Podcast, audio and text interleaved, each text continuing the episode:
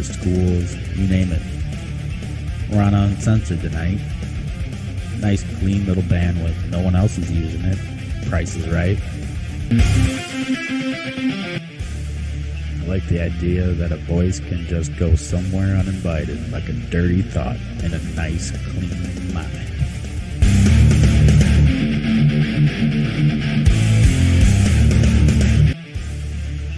Guess who? It's me again. The little for all of you in white bread land.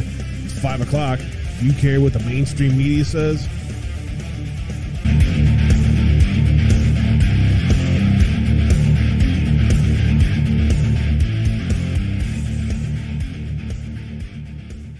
You out there? You listening? What's up, fam? What is going on? Good to see you guys all out there today. Thanks for joining us here today on the Brothers Uncensored. I appreciate you guys very much. Looking forward to hanging out with our brother JR Majewski here in a little bit. Let me get some business out of the way here, real quick, though, if you don't mind. As usual, try to knock this out so that uh, as you guys are trickling in here, I can just get this out of the way. You know what I'm saying? I hate talking about this, but hey, if I don't talk about it, who's gonna who's gonna know what's up? Well, here's what's up. UncensoredAbe.com. That's what's up. The the podcast is up. You can check that out there as well. We're now uh, broadcasting on. I appreciate you guys very much. I, I, have, I hear the stream in the background somewhere. Uh, we're broadcasting on Podbean. We're, we're broadcasting on uh, TuneIn. We're broadcasting on. I don't know, a bunch of platforms. A bunch of platforms. That's where we're at. You can find the show links here and previous shows, great shows. Michael Johns, uh, fun interviews like uh, Joe Flynn and and uh, Robert Patrick Lewis. Scroll down a little bit more. You can see where you can find us. Foxhole, uh, Cl- CloutHub, D Live, Tiger Network, as well as the podcast that comes up right after the show. Finally, where you can help us keep the lights on. Just scroll down a little bit more. Patreon, Cash App, PayPal. If you join Patreon, you get access to our private Discord where you can see exclusive show content and the rest. Bam, out of the way. I just wanted to talk about this real quick. Also, the foxhole.net. Don't forget to check out the foxhole.net. Oh, it's me that's hearing myself. That's why I hear that. Um, check out the foxhole.net, uh, uh, the foxhole app, excuse me. It is an awesome app where you can find all kinds of great streamers. As you can see, we're live now. Patriot Hours live now. Patriot News, PSB, Crypto Beatles up later tonight, as well as Frank, quite frankly, Woke Society's up at 5, True Reporting also up at 5, DW Truth Warrior at 5. Man, you got all kinds of great content going on there tonight. Neil up there later tonight at 8 and uh, you'll also find our guest show on that uh, on the foxhole.net as well uh, so all kinds of great content if you can't find something that's interesting to watch on the foxhole dot app I, I don't know i don't know how, to help you i don't know i'm not quite sure i'm not quite sure how to help you but if you're here right now that means you're freaking awesome and i love you for it and it's because uh, in theory we bring you guys something you want to see today i got something you want to see that is for sure. First, I want to welcome my bro Joe into the house. Joe, what's good? Happy Thursday, bro. What's up? So glad to be here. Glad to see everybody out there in chat. Hello to everybody. I'd love to say hello to every single one of you, but I want to make sure we save some time for our good friend JR, JR Majewski. How are you doing today, brother? I'm doing great, guys. Thanks for having me. Always a pleasure to be around you too. Yeah, man, I'm really looking forward to this. So we, I have to go back because as you know, Jr., I, I, think I was one of the first to reach out to you, and I had you booked. I had you ready to roll, and then at the last minute, I had to run to Florida uh, because my pops was not doing so good, and unfortunately, I, I, couldn't get you on. And I was so looking forward to that interview, man. Uh, I was really looking forward to talking with you and just kind of hanging out with you. Um, and, the, and, it just didn't work out. And that was like six months ago or something now, I guess. Um, and so here we are. So I'm glad you're finally here, bro. I was, it was awesome to get a chance to meet you in DC. Uh, t- tell us a little bit about the, the, the your kind of 15 minutes. The, let's go back a little bit and kind of you know relive this time. I'm going to show everyone here some stuff on the on the screen that you guys will find pretty friggin' interesting here. In case you guys weren't aware of this, Trump praised his Ohio resident who painted lawn like a campaign banner. Uh, J.R. Majewski from the New York Daily News. Port Clinton man from MSN praised by President Trump for yard mural. Air Force veteran paints his entire yard with a 19,000 square foot campaign mural. Daily Mail in the United Kingdom. Uh, let's see. There's one more here that I got to get to. Let's see. The Sun in the United Kingdom. MAGA loving military veteran transforms his entire yard. Uh, the media just absolutely blew up about this all around the world. I'm I'm guessing that that when you did this, you just kind of did it for the fun of it. I'm I'm assuming you wanted to get some of the attention on it, but did it turn out the way when you look back now? Did did, did the whirlwind of all of this turn out the way you thought it would when you decided to do the lawn? Absolutely not. Um, you know, I painted this because you know I support some um, a local veteran uh, group, and um, I'm one of the the primary donors, and uh, basically what it is is buddies of mine that get together. They're all veterans, and they take veterans who are handicapped and unable to hunt, and they take them on different hunting outings. And so, give you a, an example. If if Joe's out there with them and he's in a wheelchair, he can do everything up to probably put the game up and field dress it. Right? He can participate in that, but he's not going to string the deer up from the tree.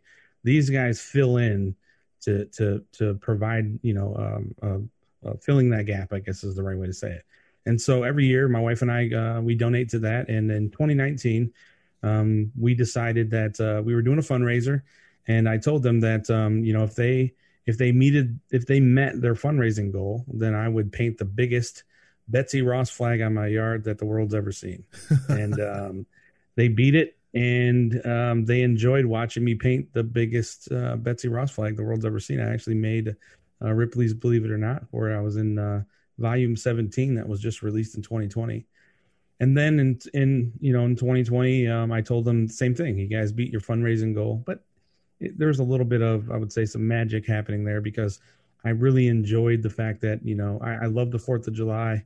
Uh, Veterans Day is my birthday, so that would be my favorite holiday. But since it's my birthday, I kind of look at it, you know, with maybe I'm being greedy if I, if I choose that. So I go with Independence Day. That's when I do all my magic. I have a huge fireworks show, have a big party, and you know, painting the lawn um, just came became something that I thought was a cool thing to do. So 2020 we were going to do the POW MIA flag to you know pay homage to you know friends and family that that we lost, and um, at the 11th hour, um, the company that I buy all of the the uh, the paint from, because I I get a professional, biodegradable, um, environmentally friendly paint, and um, I get that from a company that does probably 90% of professional and collegiate sports. Um, and uh, that's a challenge in itself, getting to barter with them and getting them to sell to just some regular guy out in Ohio that wants to paint his yard, right? Yeah. So anyway, uh, eleventh hour, they called me. They said, "Jr., look, I know you're all hyped up about this POW MIA flag, but um, after some long discussion, we think that painting your yard black uh, would would would really ruin the you know the top layer of your soil, and you'd probably be looking at having to dig that up and resod it versus just you know getting the company out and you know planting seed and fertilizing it." Hmm. So um, had a round table with the guys and. Um, we we didn't know what to do. And um, with the news going on, because in 2019, part of the reason doing the Betsy Ross flag was just because of all these jackass athletes taking a knee. You know, we figured that uh, you know this was a way for us to show that uh, as as veterans that we don't take knees. Um, with you know, we we we we certainly um, respect the people's right to protest, but there's a time and a place, and there's a, there's a avenue to do that. And we didn't feel as if disrespecting veterans and disrespecting the country was the way to do that. So we, I would say, had that same tone. And and um, one of the guys said, "Let's paint Trump 2020. And I said, you know what? Let's do it. And it was more like, fuck it, I'm doing it. And nice. That's what we ended up doing. And um, after painting the lawn, um, I got some local attention. And then my friends just having all this time on their hands, you know, drinking their Busch Lights, you know, hanging out in the boat. They decided they're going to call every news reporter that they knew. And, you know, they had made some ties from the 2019 flag. So speed dial was a lot easier for them. And nice. I realized that uh, this was going fast. And so I, um, you know, I took control of my destiny and I started making, you know, uh, making the phone calls or, or, you know, pacifying. I didn't want the attention, to be honest with you, um, but it came and it came fast. And it went from the local news to uh, uh, a Fox affiliate radio station in Columbus, who I've become really good friends with. And then it, it zoomed up to Fox and Friends, and then from Fox and Friends, you know, all the uh, all the scavengers came out and wanted to uh, call me a, a, Trump crazy. But uh, then I got to meet Dan Ball. Went on OANN, and uh, well, that came a little bit later after um, you know we started doing the MAGA meetups. But um, you know, it's all been a whirlwind to be honest with you. Um, and you know, I've also been on other shows like Red Pill with Methods, with you know, with um, PSB, um, with uh, Patriots Transition Voice. I mean, you name it, I've probably been on their show. So.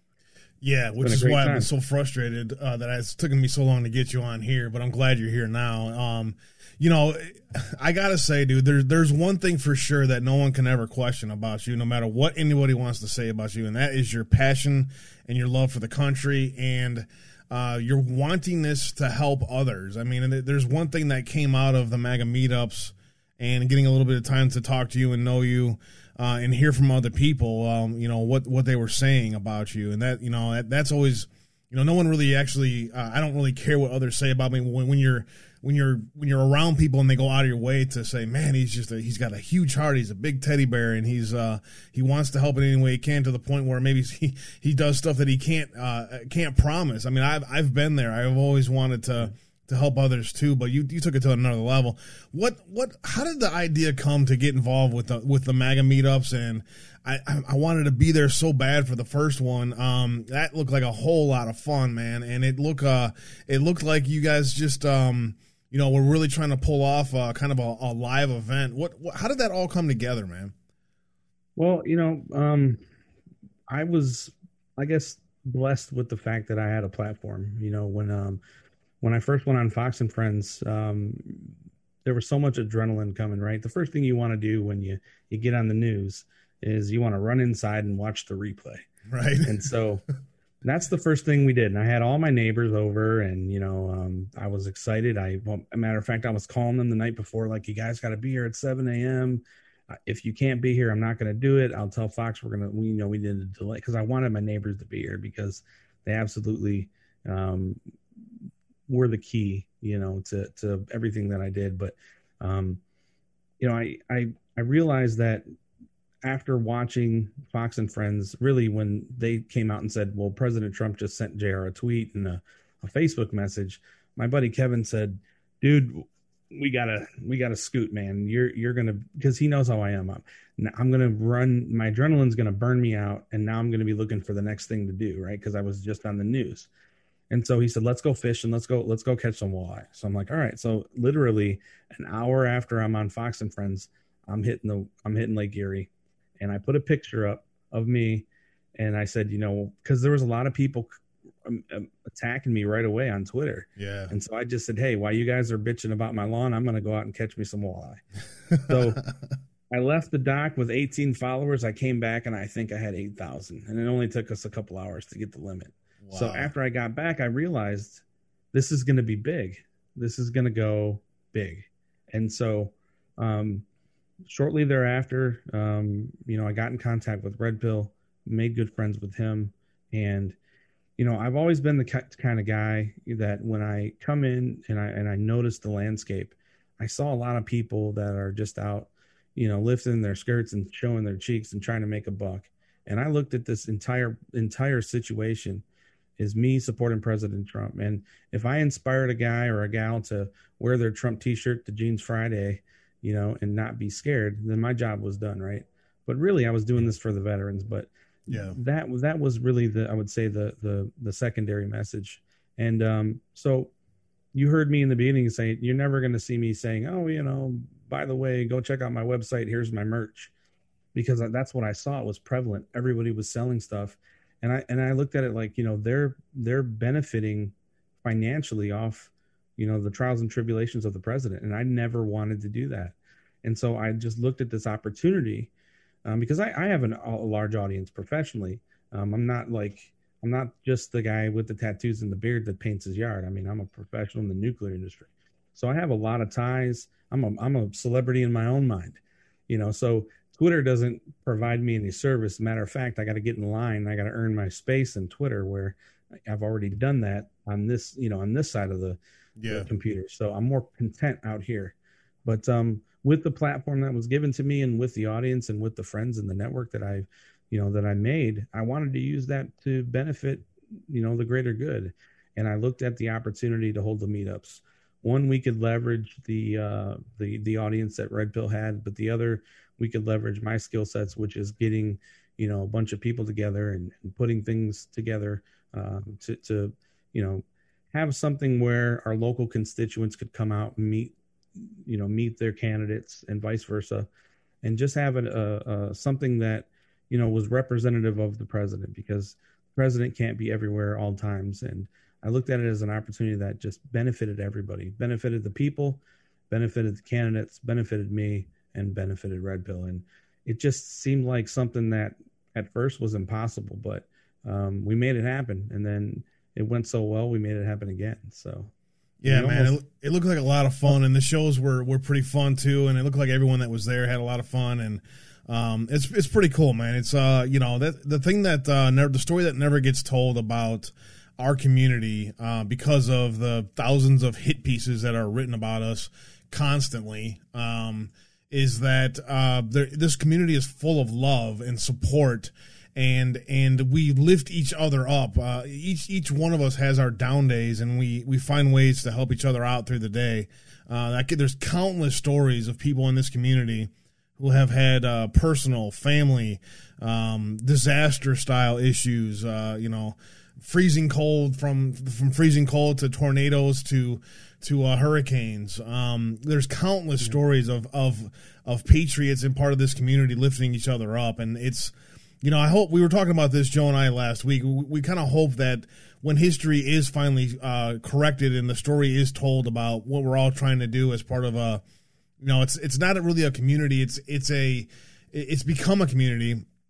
But those of us who are are just patriots who see that the that the media is just not doing their jobs, and sim- similar to what General Flynn once said, you know, the American people took control of the media, and what we're all trying to do is bring the perspectives to the, the populace that isn't talked about on any of the mainstream areas, and they are the realities of the worlds in in in, our worlds in in between the lakes, in between the uh, the oceans, excuse me, off the coasts. Um, and it's I, I hope someday I hope someday Jr. that the story is told about uh, the beautiful and the loving nature and the God fearing patriots that come together to kind of help lift each other up. And you, my friend, have been a leader a leader in that. Um, and you know it's it's it's honorable, it's it's impressive, and it's it's an honor to get a chance to shake your hand like we did in DC. When you look up, when you look back at the lead up to DC, if you put yourself back in, you know, coming after the the new year, first couple weeks into the new year, uh, the way that the media was hyping up everything and and it it the excitement of of Trump's potentially final rally in DC was something to behold, and the energy when we first got into DC and we first started walking around uh, near the monument was just amazing.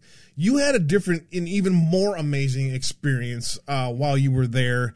Can you talk a little more about when you first got to DC and if you're willing to talk about some of the, the, the stuff, the other stuff that you know, I, I don't want to necessarily say unless you want to talk about it. Can you talk Yeah. about that kind of side of uh, your experience in DC? Well, so le- leading up to DC, you know, um, at first I wasn't going to go. Um, I look at life and I look at the way, uh, I would say, the chaos of our politics and our political system. I looked at that as a ladder. Um, I was looking for the opportunity. Um, I didn't see myself as the, and I don't see myself as the, as the warrior that runs out and, and you know screams and shouts and and and does some of the things that were being done just because i know that you know those things are are um, echoing in hallway i mean it's like pushing a rope right? Um, now those things need to happen but i always look at it as is is where's where is the you know biggest opportunity for me to add value? And at first i thought you know what um, dc was going to be a nightmare there was just too many things that happened you know in that that second trump rally where you know, the only time I've ever been pissed off at President Trump is when I seen old people and children getting beat up, you know, by BLM and Antifa coming out of that second rally or that second large rally in DC. Yeah, I was and, there for that. That was not uh that was tough to watch and there was yeah. you know, that was the, the that was purposeful um by subversive people to get people um you know, to start causing problems and it's just frustrating that it's not talked about more about how these how these interactions are are created. There, it's not mm-hmm. accidental that these things happen. I wish more was talked about that. But that that first rally, I'm with you. Go ahead and c- continue on. But when President Trump did respond, um, he responded with exactly what I was saying that he should respond on Twitter. And I know he wasn't reading J.R. Majewski's tweets to come up with this response. So when he did respond, it was honorable and you know um, my my uh, disdain for that situation you know for him went away immediately yeah um, where i was pissed off was the fact that people in his in his um, cabinet and in his administration were screaming at at uh, you know on twitter at other people to do something when in my mind they're the ones that should have been doing something um, you know they they they they missed the mark on that so i looked at the the, the january 6th rally as something that was going to be just like it and yeah um, I thought to myself, you know, I'm not going to go. Um, I'm looking for the opportunity where I can jump in and add value. And, you know, all of the things that were being said, that the possibilities that were out there, it was just, there was just too much. And uh, so I decided I was going to hold off. And then something just sparked in me. I said, you know what? I'm going to call Red Pill and see what he's thinking. And when I talked to him, he said, I'm going. He said, You should go, man. I, I need you there. I'd love to have you with me so on and so forth. I talked to his girlfriend. His girlfriend's like, he's going to go. I can't stop him, but I'd love to have somebody with him that could, you know, keep him safe. And and I thought, you know what, uh, I'm I'm in it. I'm in it. I'll, I'll go and I'll, I'll I'll have his back. I'll make sure he's okay. And so that, well, actually, a little bit before that, um, I was on the fringes of whether or not I was going to go, and I got a message from a friend that you know that basically said that Antifa was looking at dressing up like Trump folks and so was BLM, and there was all these things going on. So I sent that message to a bunch of um, say larger accounts on Twitter. One of them being um, Ali Alexander, mm-hmm. and I didn't even really know who the guy was at the time. I heard a lot of things about him, but I don't get caught up in what your opinion is of him. I, will form my own. But if we don't cross roads, then I don't really need to give a shit about you know what I think. Yeah, I'm the right? same way on that. Go ahead. So um, when I sent it to him, he didn't respond to me, and um, you know um, I thought, well, you're running the Stop the Steal rally, and I'm sending you information. It's it's definitely legit because the person that sent it, you know, put his name on it, and uh, and uh, it went, you know, silent. And then a couple days later, um, he put out something about, um, you know, donating to Stop the Steal, and they had to stop, you know, the election in 2022, and they didn't have a candidate, but you know, they needed to unseat all these folks, and so I just went and I retweeted what he said, and I gave him what my takeaway was. My takeaway was donate to stop the steal. We don't have a candidate, but we need your money now to stop something two years from now. To me, it was just a grift, and I and I called it out. I said, why wouldn't you just work work your ass off, Ali, and get us a good candidate, and then we'll donate to their campaign, not donate to your personal, you know, um, fund. And so he retweet he you know he saw that and i didn't think he was going to see it but that doesn't mean i wouldn't have done it right? So then he comes out and says oh jr majewski is grifting me and by the way he's all up in my dms excuse me uh, he's all up in my dms asking me to you know do this and do that and so within like 20 seconds I go in, I screenshot my inbox, and it shows exactly what happened. He never responded to me. There was no communications, whatever. And so I've had my fair share of interaction with him as well. Yeah. Um, I don't. I think I, th- I have a lot of respect for him getting people out in the streets, but too many people when they get involved in something that should be for uh, a cause that is beyond them uh, make it to allow it to become about them, and that's unfortunately uh, what happens with a lot of times, and it, it, ends up, you know, you end up getting drama involved with it too behind the scenes with other great patriots like Moms for America, who were also getting people out in the streets, and it's just counterproductive to make it to make it be about drama and about themselves and about uh, us right. versus them and they're grifting and, and and he just he he he initiated that over and over again. And it was just frustrating to watch. It's counterproductive and he was more worried about bringing attention to himself. And i haven't heard anything about him since then uh, which that, yeah. that's exactly what he was doing. And but the thing is twitter realized it.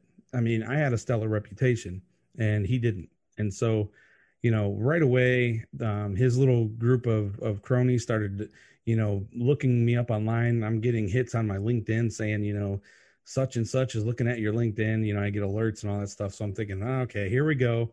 I'm going to get slammed. You know, these guys are going to come out with some JR's evil, you know, thing. So I just went on the defense, you know I mean? Or I went on the offense actually.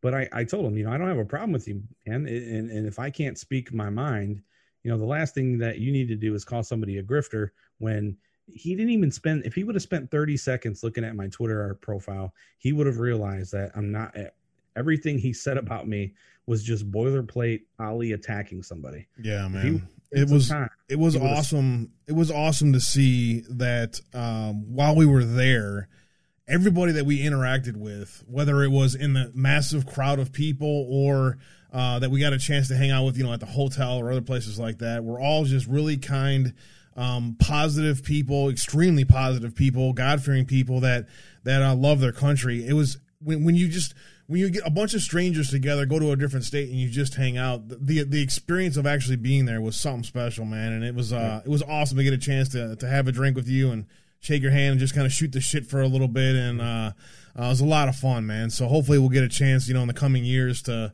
to shake your hand and hang out some more again too, man. I look forward Definitely to that. Will.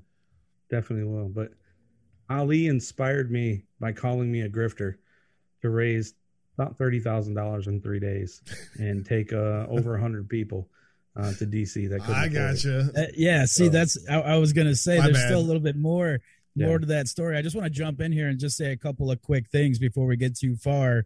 Uh, first off, just kind of going back to the beginning about what you said about the flag. Um, I personally wanted to thank you myself because I, I was working for a company that I had a company car parked out in front of my house, so I couldn't hang any Trump flags out or else, and I was in sales, so I I would personally I'd probably lose twenty percent of my business if I had a Trump flag, you know, parked out, you know, in my in my company car parked out there. So for somebody like you to stand up and do that big of a freaking flag, I was like, this dude is my freaking hero.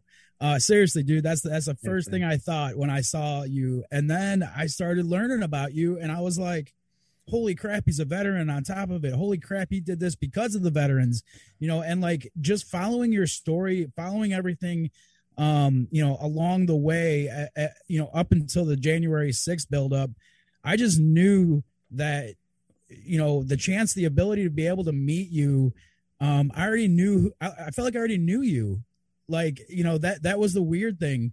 But just real quick, you didn't know that I was actually average Joe Patriot when we met, which is kind of a f- funny story. Uh, if you want to tell it real quick.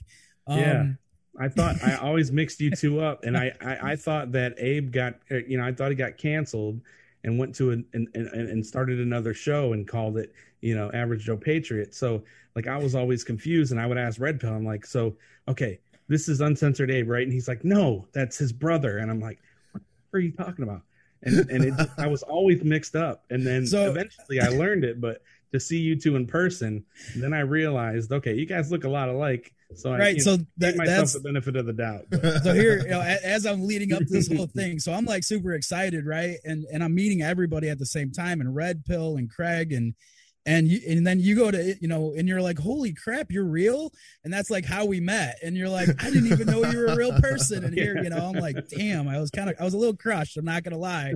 But it was hilarious. It was so funny. And again the you know right away man it just felt like we knew each other. Like we were friends for a while i haven't caught up. And um you know that that's the kind of personality that i think people really need to understand is that you know your your story your background everything you've done in your life is truly you know pretty remarkable in my opinion.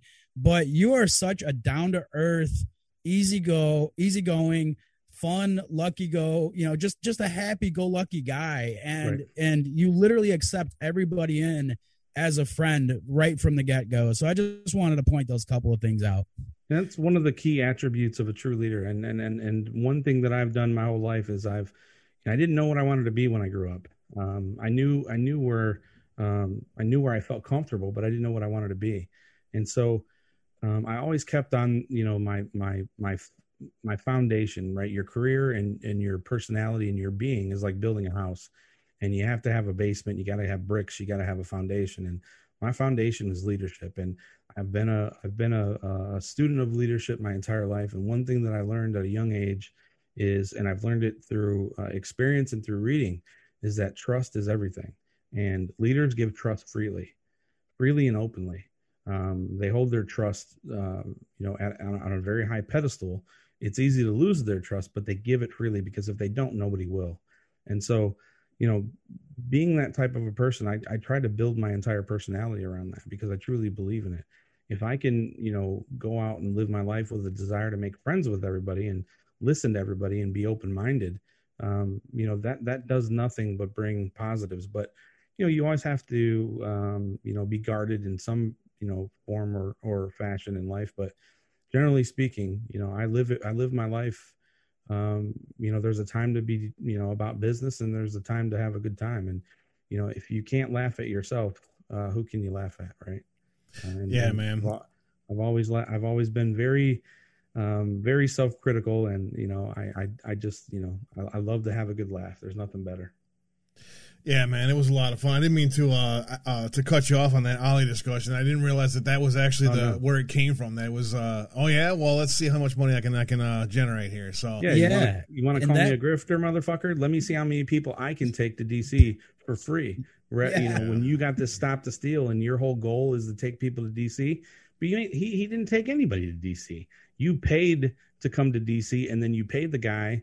We, I mean, I'm not saying you, but we as a collective, we paid the guy probably near a million dollars and he and he just walked off into the sunset after the rally with it. And yeah, I, you know, I had a I had a chance done to have I made a dime. I've not made one single dime.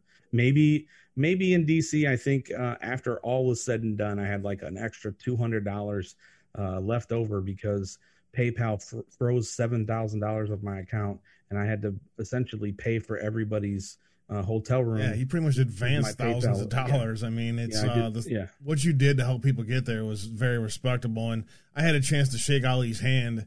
And uh, you know, he basically I, this dude has no idea that I've been fighting for 20 years doing, you know, he has no idea how much how I've dedicated my life to this, right? And he big times me. You know, I'm there I'm there providing security right. for him and he big times me. I was like, hey, you know, I, I was like, hey, I want to have you on the show, talk about the Stop the Steal movement, talk about what you guys been doing and all this stuff, and interview you. He, he first of all, he probably knew that I was going to research him if I interviewed him. And then second of all, he just literally just big timed me. I was like, yeah, sure, sure, yeah. You know, yeah. I mean, I do. I have respect for people who can get people out to the streets. I, I had, I, you know, I saw him in Atlanta. I saw him in in uh, in uh, Arizona uh, two or three times, if not four times in DC. I mean, it, you know, I respect that, and and you know, he did a good job at, at organizing too.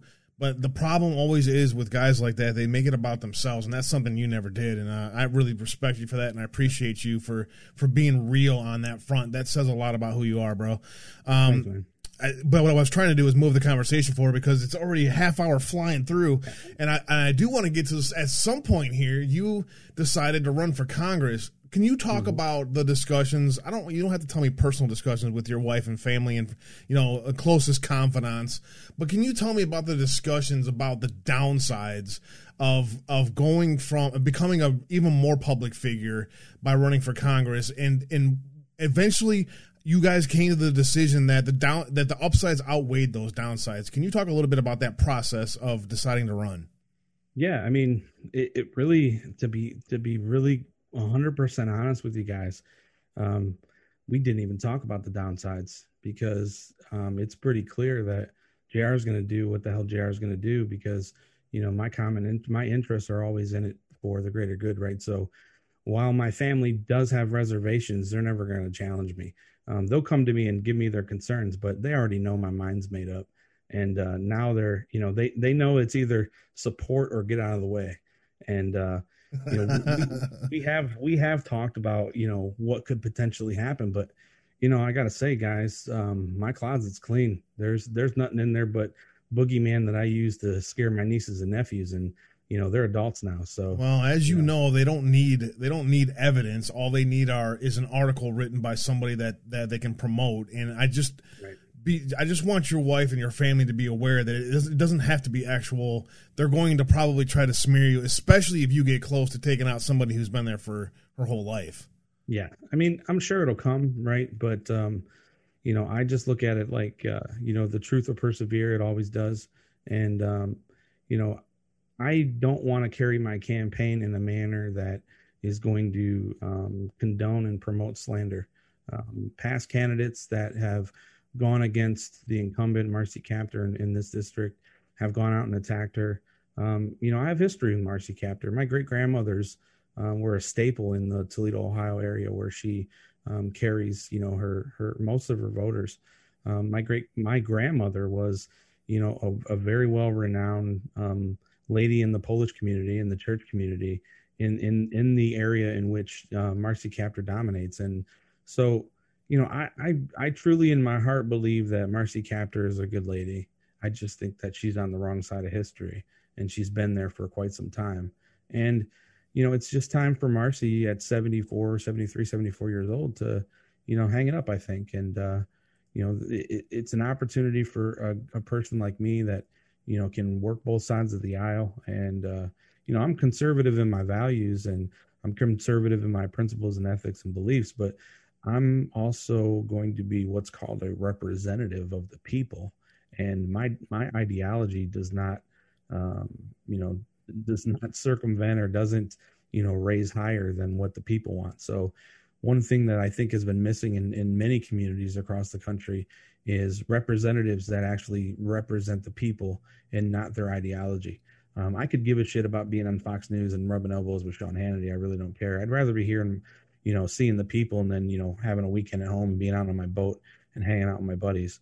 Uh, I don't need to be, you know, um, showing my tail feathers on Fox News to, to feel like I'm a comp- I've accomplished something. And that that's not a slight against our, our you know, our conservative politicians, but um, it is. You know it's it's not i don't have anybody in mind when i say these things other than you know it's rampant that our politicians um, like to promote themselves more than they like to promote them you know their people. Yeah. And one thing that i've committed already on you know my campaign is that um, I, I i commit to you know once a quarter uh, to hold a town hall meeting in every county in which i represent. And uh, you know that'll give the people an opportunity to ask me these tough questions, give me these, you know, um, levels of constructive criticism that I think are missing. Um, you know, the old, you know, when you have a problem in your community, you know, remember when mom and dad or grandma and grandpa would say, well, write your congressman. Well, I don't want you to have to write your congressman. I want, I want to be there as the congressman. I want, I want to be available. Um, if, if I was to call Marcy Kaptur right now or call her office or call her aides, it's um, highly unlikely that I would get through to her and I'm not going to be that person. I am not going to be that person. Um, we have a tradition of making uh, live phone calls on this show. If you want, I could try getting a hold of her. yeah, we've literally called our representatives live on air and tried to uh, tried to pin them down. Man, I mean, that's what you know. That's what it takes, though. These days, sometimes it's just you know we got to have our voices heard. Right? That's yeah. important. At the end of the day, that is what this position is about, and it's very easy to come in with a conservative narrative and say that I'm going to do this, I'm going to do that. You know, there's certain things that are, um, you know, you're never going to please everyone. You can't please everyone. And when you try to please everyone, you'll go insane. So you have to find a middle ground the problem is we don't have anyone trying to find a middle ground because looking at if you just look at Marcy Kaptur's record, uh, her absenteeism record is double that of of any um, Congress, you know, congressional member in con- congressional member in history of Congress, right? And I don't know another job in the United States, folks, where you can be, you know, late or absent twice as much as you know the next person and still have a job. And I don't know what Marcy's got going on in her life, but I can tell you right now, um, she spends a lot of time on you know things that pull at your heartstrings, like um, you know working with World War II vets and and and things like that. But but I've said and I'll say it again. Uh, I know a few World War II vets. I, I have known their past, but um, when I did know them, they were the toughest people I'd ever met in my life, and they would gladly give Marcy Kaptur uh, a, a, quick read on um, dropping that initiative to create those World War II commemorative coins, Marcy, and get out in your fucking district and do something for your people, because those coins don't do anything for for anybody but those veterans, and those veterans don't to- they're they're not the type to tolerate this kind of stuff. And I think Marcy's really gone on on low hanging fruit for a long time in her career, and you know we need some go getters in Congress, and I think my just even the few months that you guys have seen me in the public eye um, a go getter is is I'm, I'm I'm well above and beyond that. And you guys haven't even heard what I've done professionally. So yeah, you know, there's, uh, I have of those of you that have listened to uh, to other interviews on Red Pill and stuff know that uh, he's he's quite the accomplished career as well. Uh, beyond just the stuff that we've talked about here, you mentioned Marcy Kaptur, and I'll tell you what, bro, you got a you got a hell of an uphill battle coming your way. This lady is entrenched. Uh, she has had everything thrown up against her, and she has consistently won. The one thing that I wondered about um, how uh, how she has been able to hold on to her seat for so long is in 2010, Republicans actually controlled uh, the districts and redistricted your district into what they call what the snake by the lake or some shit right now? The ugliest district in the, the mistake on the lake that's it, what they call it. Yeah. Um and and so I wonder how these you know the the consequences of redistricting by supposed people who want to uh, make it easier to keep Republicans in power. Uh, they basically pushed Kucinich out, and and um, you know Marcy's been strong there since. And, and in twenty uh, in Obama's years, uh, this district went. What do I have here? Sixty seven percent for Obama. The good news though is there's a pretty steady trend downward uh, from the Republican Party since Obama. 2016, Hillary got only 59%. So, so Hillary lost an 8% margin compared to Obama. And then same for uh, Biden. He lost about uh, uh, 9% versus Obama Obama's votes in 20, and when he ran in 2020. Um, Marcy has very powerful unions backing her. Uh, on the screen right now, I'm showing, and actually, uh, let me just go ahead so I, and share this uh, for you as well, so you can see see what I'm looking at here. Uh, let me get this off here, that over there, and this here. Um, uh, this is, uh, and I'll, I, am assuming you have this link or you you've been to Open Secrets to see this information. Let me get this to you in chat so you can grab this for your own uh, for your own records. Where's my chat at? Never mind. I'll get this to you in a minute. All right. Okay. So Marcy Cat, the representative Democrat Ohio in Ohio's ninth district, which is the one that you're running for, um, her campaign donations for for last year when she or the last time she ran was a million dollars. She spent nine hundred seventy eight or nine hundred eighty thousand dollars and still has some cash on hand left over from that.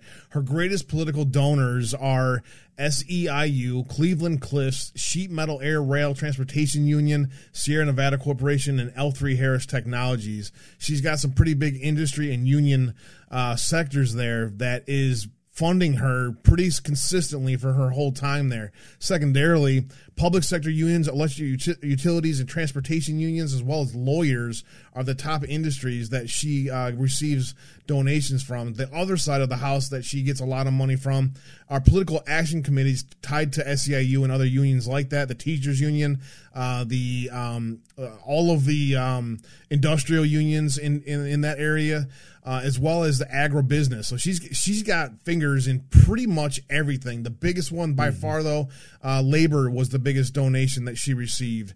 Um, her biggest individual contributors are are are a, a, formidable problem as well. If you look at you know who's really behind her. Again, SEIU is a big one uh, that shows up left and right. And then uh, if you if I scroll down here a little bit, come on, work with me here. There was another one here. I thought this is a different one. Okay, um, same thing. Cleveland Cliffs, Sierra Nevada, uh, you know, General Atomics, General Motors, General Dynamics. She's got the big corporations uh, in her pocket. Finally, the last thing I wanted to show you on this is the legislation that she's voted for over the past uh, 10 years or so, um, especially, well, especially in the last two years. The different kind of things here, and we'll get into these energy policies a little bit. But I just wanted to point out in general, Jr., that you're you're you're in for quite the battle of an of an entrenched candidate who uh, quite obviously has some some friends in high places.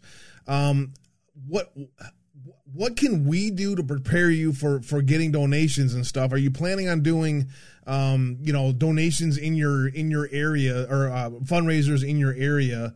Uh, how do you address this issue that she's very well entrenched? It's definitely a problem. Well, I think one of the first things is is, is funding. Is you know, unfortunately, in today's day and age, um, you win these elections, you know, really on funding. But I'm looking to team up with some big organizations that uh, you know, give political um, campaign advice. Um, I've actually been in contact with a couple um, very large conservative outlets, uh, some conservative candidates, and probably our favorite Republican of all time. I'm I'm working to get his endorsement. So um, I think I think time is uh, you know it, it's going to take some time, um, but I'll get. I'm pretty confident that I'll get President Trump's endorsement. I just want to do it the right way. I don't want to ask him for it. I want to earn it. So, you know, it'd be one thing for me to work a whole bunch of strings and then get out in front of him and him say, "Oh yeah, you painted your yard. Oh yeah, I got to endorse you." You know, I don't want that to happen. So, um, I'm trying to work it uh, um, an unconventional way, and um, I'm really looking to see who President Trump's going to endorse here um, in Ohio because we have a huge Senate race with Rob Portman dropping out, and I can tell you right now that all three of the main candidates that I know, um, you know, I I know how to contact them. They know how to contact me, and um, I'm I'm a I'm a very popular person here in in my area. Um, a lot of people know me, so hell, I can't even go to Walmart without someone you know recognizing me. So it's not like uh, I'll have to I won't have to earn name recognition. What I need to do is look at um, how I can break down Marcy and get in front of the right people um, locally. Um, I have some radio stations that I've befriended over the years. Um, I wouldn't see an issue getting there. Um, where I see challenges through, excuse me, through funding is um, getting on the you know the left wing local media, and you know you do that through the dollar. So I have set up a site. Um, I'm working with WinRed. if you guys are probably familiar with WinRed, uh, the one thing that I'll say is you don't just jump on WinRed. You gotta have uh, you gotta have some capabilities there, right? So they got to see you as someone who can win. And so, Abe, I, I actually dropped in the chat um, my my WinRed link um, on the Zoom chat here. If you want to share that, you're more than welcome. Yeah, I'll get that um, out just, to everybody right now. Just open that up today. But you know, if you look at you look at where Marcy's at, um, one thing that Marcy has done is um, you know she's been very effective through some of the groups that she's you know she's involved with in Congress, and she's leveraged that you know to her benefit. But just as recent as this year, um, you talk about the labor and you talk about all the unions. Well, Marcy voted down HR 447, which would have given um, uh, it would have really it would have given the Department of Labor um, the authority to give grant money um, and, and develop an office of apprenticeships, right? And Marcy voted that down. Um, I don't know why she did that. I mean, she's supposed to be pro union, but you know, maybe it's because conservatives like myself and like President Trump and the others are saying that, you know, the trades are the future of the United States. We got to get back to our roots. And while it's great to have a college degree, I mean, hell, I have a master's degree. Um, you know, the trades are are missing from society today because we've had a Democratic Party that sold all of our jobs to China. So, you know, in in their in their doing that, um, our our youth and our you know our up and comers as they've matured and they've looked at what they wanted to be for the rest of their lives they they didn't see trades as an outlet and now it's becoming one again. It's it's there's a resurgence. And unfortunately marcy's not realizing that. And i think that uh, that shows you know her disconnect from the the community. Um, i think yep. that the toledo community and you know all the counties here combined would be very upset to know that you know their children could have went to welding school or iron worker school or went to a journeyman electrician's program and the government would have given them grant money for that, and now they can't do that because you know the House voted it out. So, um, and and it, there may be an opportunity for that bill to come back, but I know Marcy voted it out, and that's a shame. And the other thing is, you know, you look at Marcy's donors, and uh, you know she's supported First Energy. First Energy is a company here locally. Um, they're the nuclear operating company. They've since been rebrandished under uh, the name of Energy Harbor because they went through a bankruptcy and they went through a uh, um, essentially a, a, a bill was or a, um, there was there was legislation passed which basically the ratepayers bailed them out. And a lot of conservatives um, I believe the um, Ohio the state of Ohio um, House of Representatives the chair of the of the reps he was actually caught up in a uh, a bribery scheme. And so you know that's where her money's coming from. To me that's dirty money. Uh, i actually worked for that company for 15 years. I left for a reason and um, hopefully that won't be something i talk about on the campaign trail because i still uh, i still love the folks that work there. I still love the power plant that's here in my community.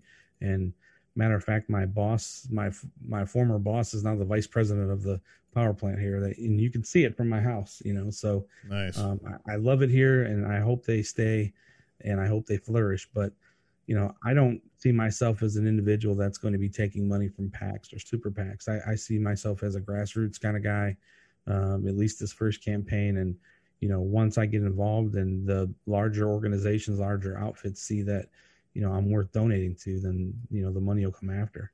But I yeah. think if I stay true to the message and just get enough money, uh, that that helps me push the narrative and helps me get on the six o'clock news here locally. I think that's all I need it's going to be tough. I mean, I think you're, you know, the, the money you're going to need. It's going to be tough to limit your options as far as PACs. And I think, uh, you know, at this point, you almost kind of have to play the game the way they play it in order to win. So I don't think anybody would blame you for doing what, whatever you have to do to raise the money to become a viable candidate. And I think, um, I think uh, not limiting yourself in that options is the best way to go. We, are already at 10 minutes to the hour, bro. And I didn't even get a chance to really talk much about uh, some of these issues that I wanted to get to, but that's okay. Um, we got we got a whole nother hour left, and we'll maybe get some calls in from some people to ask you some questions as if as if you were their representative or, or as if you were running for office. I would hope to hear hear some uh, calls like that. Uh, one of the, I mean, we talked a little bit about Toledo. You mentioned Toledo. You're from Toledo, so that's a good thing. You're you're going to be able to have those that roots there uh, to mm-hmm. be able to address the people. Uh, the the big topic of the day today is is uh, you know first of all this this stimulus spending bill as well as HR one. Let's start with HR one.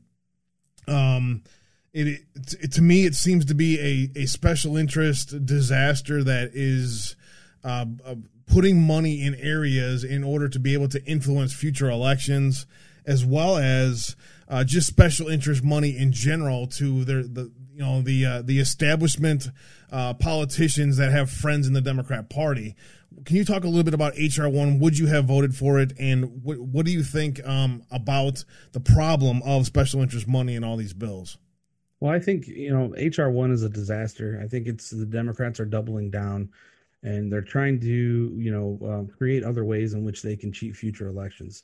I think the you know the ghost is out of the closet there, the boogeyman's out of the closet. We know how they did it the first time and now they're looking, you know, to build uh, or develop building blocks in which they have, you know, different outlets coming up in in the twenty. I mean, they don't want to lose the primary, or excuse me, they don't want to lose the midterm. And historically speaking, you know, whatever candidate's the president, there's there's a huge percentage swing in that the op, the you know the opposition uh, will will end up taking at least the House, if not the Senate, or both.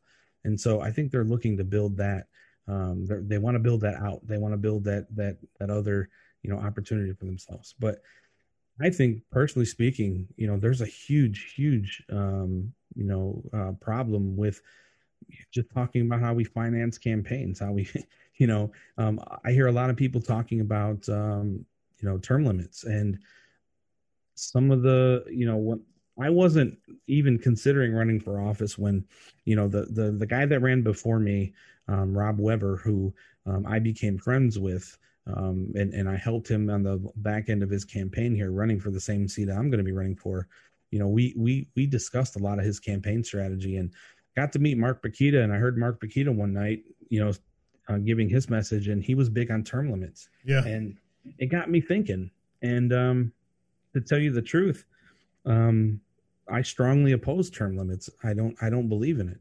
I think uh, I think the Constitution and, and the you know the right that you have to run for office shouldn't be stripped away just because we have an establishment. I think we need to work to fix the establishment because right now it doesn't matter if I can only be in politics for four years. If the party still controls who becomes a candidate, uh, they'll they'll you know they'll put their stamp on me and make me whoever they want. And then the next that guy that comes in or gal that comes in they'll do the same thing to them. And they do that through controlling the funding right? They pick and choose who they want because they give money to them. They they outspend.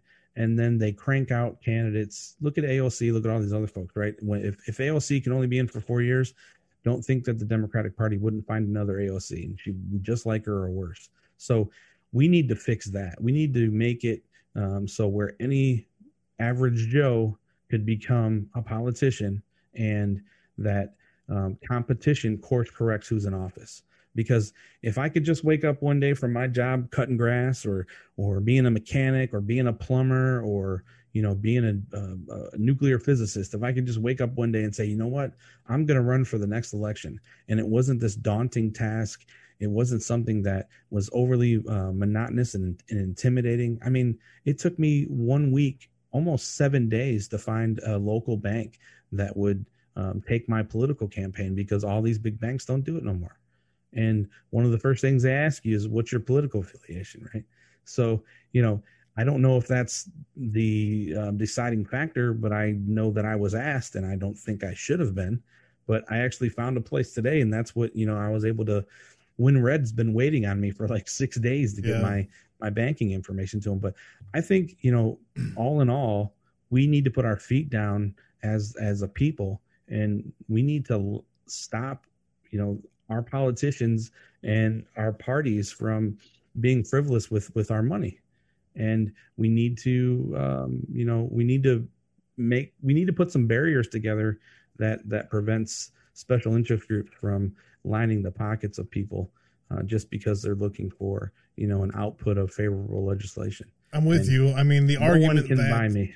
the argument that um, that uh, uh, we need term limits, I agree with because um, I, I, think if you can if you can spend uh, 12, 12 years in, as in the House and twelve years in the Senate, if you're in the DC for twenty four years and you can't solve uh, the problems that you need to solve, then you need to go find something else to do. And because um, it, too many entrenched politicians become senior leaders and they get they get too much control over what happens. But your point of saying that um, you know, I say comp- let the people decide. Yeah, competition votes people out and letting the people decide uh, should be effective. The problem that we have is what we have now is that there's not there's too many people not running for office, and you end up people running unopposed for a long period of time.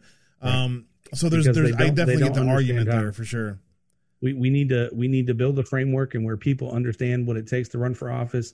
We need to make it comprehensive readily available for them.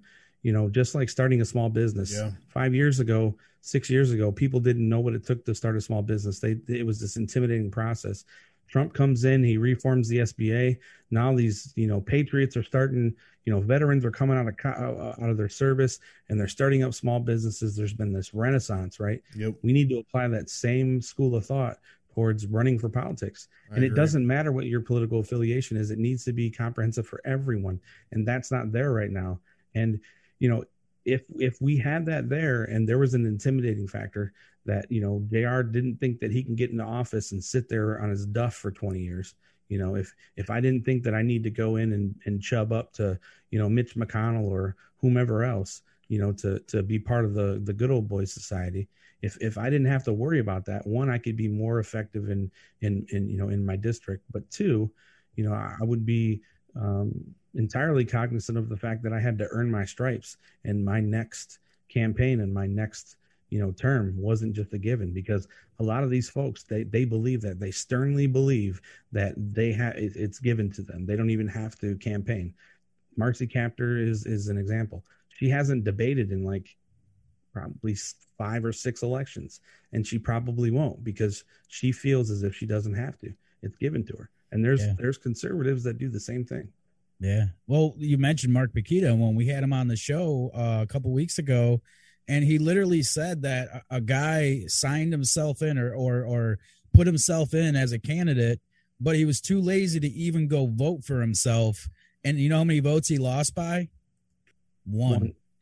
So they're they're to to to me because you know, you know, you've also kind of, uh, you know, lit a fire fire underneath my ass, to be honest with you, um, in the small town that I live in, in Illinois, about possibly getting involved in, in one way or another. And when I heard Mark say that, and talk, and hearing you guys talk about, you know, the fact that we just do not have enough candidates out there, and how these positions are just being filled by anyone, uh, that that's that's a huge important factor.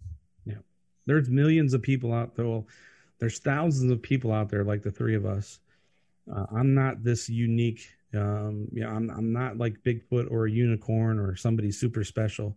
I just have an opportunity, and the opportunity was given to me one because of my due diligence, but the other just because I was in the right place at the right time.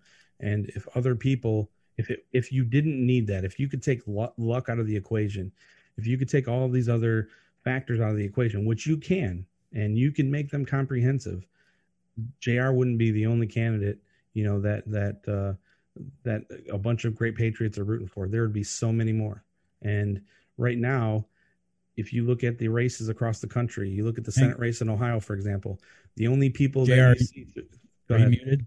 No. Oh, I'm sorry. Okay. Say the only people that you see throwing their names in the hat right now, outside of Mark Pukita for Senate, are millionaires or establishment. That's all you see and that's because they're the ones that aren't that they're not they're not intimidated. Yeah, man, it's um you're you're right on point that uh, the money in politics issue. If you address that issue, you you solve the problem of um of uh, entrenched politicians. Um, Joe, you're totally locked up again. Okay, there you are. Um, one of the things uh, is is Marcy's voting record. I'm just going to keep going until we get uh, past the segment, and then we'll get we'll move on.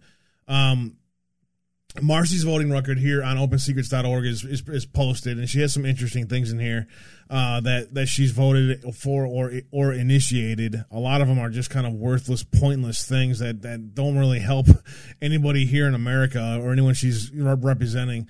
Transforming Student Debt to Home Equality uh, Equity Act of 2019. She wrote a bill saying that uh, student debt should be transformed into into home equity. What is your thoughts about the student debt issue? Should should student debt be forgiven?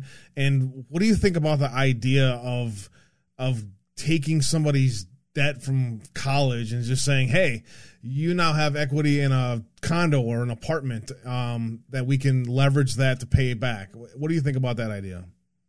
Um. So, excuse me. With respect to, you know, forgiveness of student loan debt, you know, I can tell you this: um, I was a victim of predatory lending when I was going to college.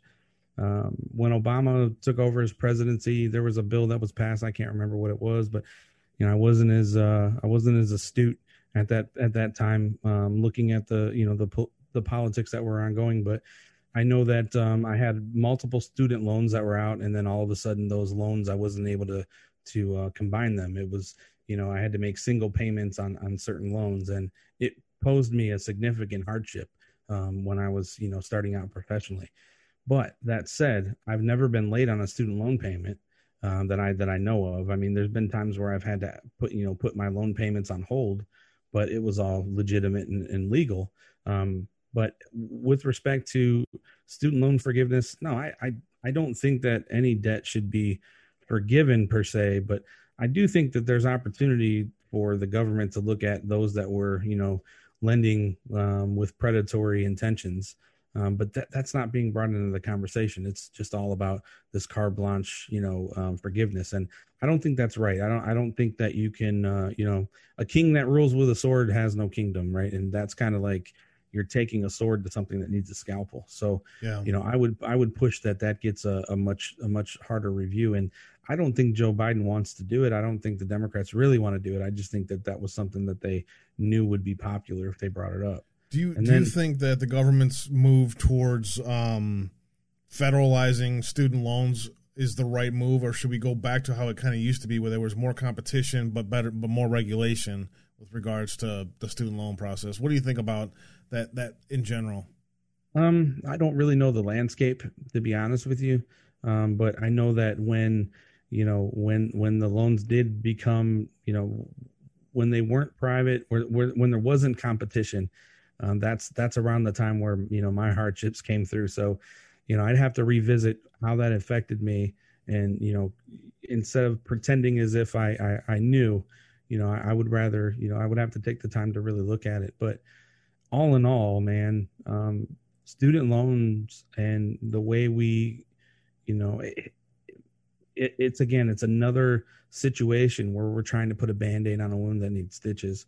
We need to reform um, you know, our collegiate system, we need to look at how much money these folks are making and how they're preying on society and all of the wealthy people that are going to school on on fake scholarships. And I mean there's so much um, you know nepotism that comes into these programs and there's so many nefarious things that that happen.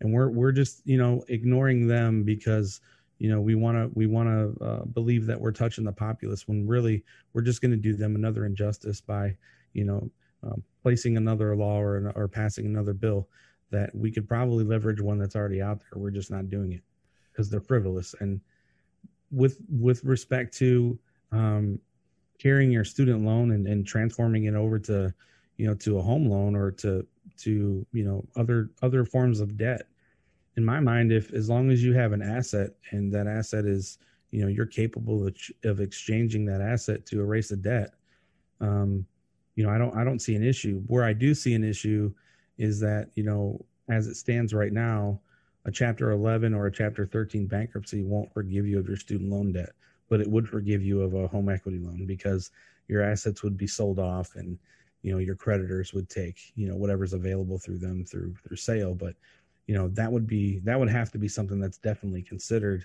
you know in in the in the paradigm there. But i don't have an issue um at, at, as I sit here today with you know transferring student loan debt into some other form of debt as long as it's legal and as long as the creditors still get you know what they're what they're owed um you know i, I wouldn't see an issue with that. It's clear that um that uh, republicans and democrats need to come together to address the student loan issue. It's it's a problem. That's a problem. And the way that it that it that it is being that colleges are being used to put uh, our children into debt enslavement is a real thing, and the way the subsidies are, are coming in from foreign powers is a big problem too. There's a big mess in our college system right now that needs to be addressed, and we need people like you there to help address it. When you talk to Marcy about um, uh, stu- when you talk to Marcy about uh, um, the finance issue, she will argue that uh, that she she stands with you to help solve uh, to solve this problem. She introduced HJ Res 39 and HJ Res H Conres 11. Basically, these are addressing the Buckley versus Valeo ruling in 1972, which I read real quickly as I was prepping, and I don't really fully understand what in the hell is going on with this thing. But the, basically, what it comes down to this this uh, this uh, Supreme Court ruling in 1974 uh, basically changed the federal election laws that put that originally put limits on individuals or groups that could donate money to political action committees.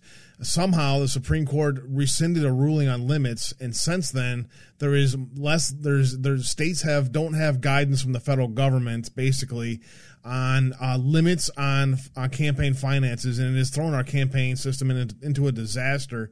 Um, she, she, she argues that the that the Supreme Court ruled wrongly. I would actually tend to agree based on a quick review of what I see here. It seems like she uh, she would agree with you on the idea that uh, campaign limits on, on campaign donations and campaign financing in general would be an issue, but she's been there for 20 freaking years and she has actually not introduced anything to actually change the, the, the way that financing is happening. And it's, it's one thing to talk into, into, into, you know, uh, uh, th- throw uh, stuff at a wall and act like you want to solve the problem. It's another thing to actually put legislation forward to, to deal with it. I hope that you get the opportunity to address this with her. Yeah and and that that that like I said, when you look at just her voting record, the I think she's only in 40 years. I I only think she's um, authored maybe seven or eight forms of legislation, you know, on her, as a you know as an individual um, congresswoman. So there's a gap there. I mean, I'm not saying again, I'm I'm I'm for a smaller government, right? I think we should. I think as as Americans, we're 100% competent to live our life, you know, the way we see fit, so long as we don't, you know, intrude or impose on the on the on the rights of others. But, you know, I'm not saying that, you know, what what equates to a good congressman is a whole bunch of legislation, but I would think in 40 years, um, you'd have a you'd have a, a much bigger footprint, and um, you know, I think it just goes down to again some politicians are in cruise control. They think that it's a given. And I think Marcy is is one of them. I mean, if you look at the history and how she's came up, I mean, she's been Toledo born and bred. She's, you know, there, has been um, there was a high, um, you know, Eastern European population there. She fit in with that very, very, very well. And as those generations have moved or passed on, or you know, w- whatever the factor has has been, you've seen a, a, a, a you know a decline in Marcy's um, votes, but somehow she's she's stuck in there, and I think it really goes down to you know there's the adage that the Democrats are for the trade unions and the Republicans aren't, and someone needs to come in and break that narrative. Yeah, I, I, think I have the history right. to do it. You know, I, I was a you know at at uh, 23 years old, I negotiated a uh, I was I was in the union. I negotiated the first the first pay increase for the company I was working with uh, um, for for a group of security officers um, in the in the uh, nuclear industry. Um, they were uh, they hadn't had a pay raise in like 18 years, and um, you know we got them over like a twelve dollar an hour raise, and it wasn't even a month or two after you know we negotiated that contract that I was promoted into management. But you know it it uh, it I know what it I know what it's like. I know what it's like to be in the union. I know what it's like to be a part of that. And um, you know, um, I'm not necessarily I can't I'm not anti-union. I'm not pro-union.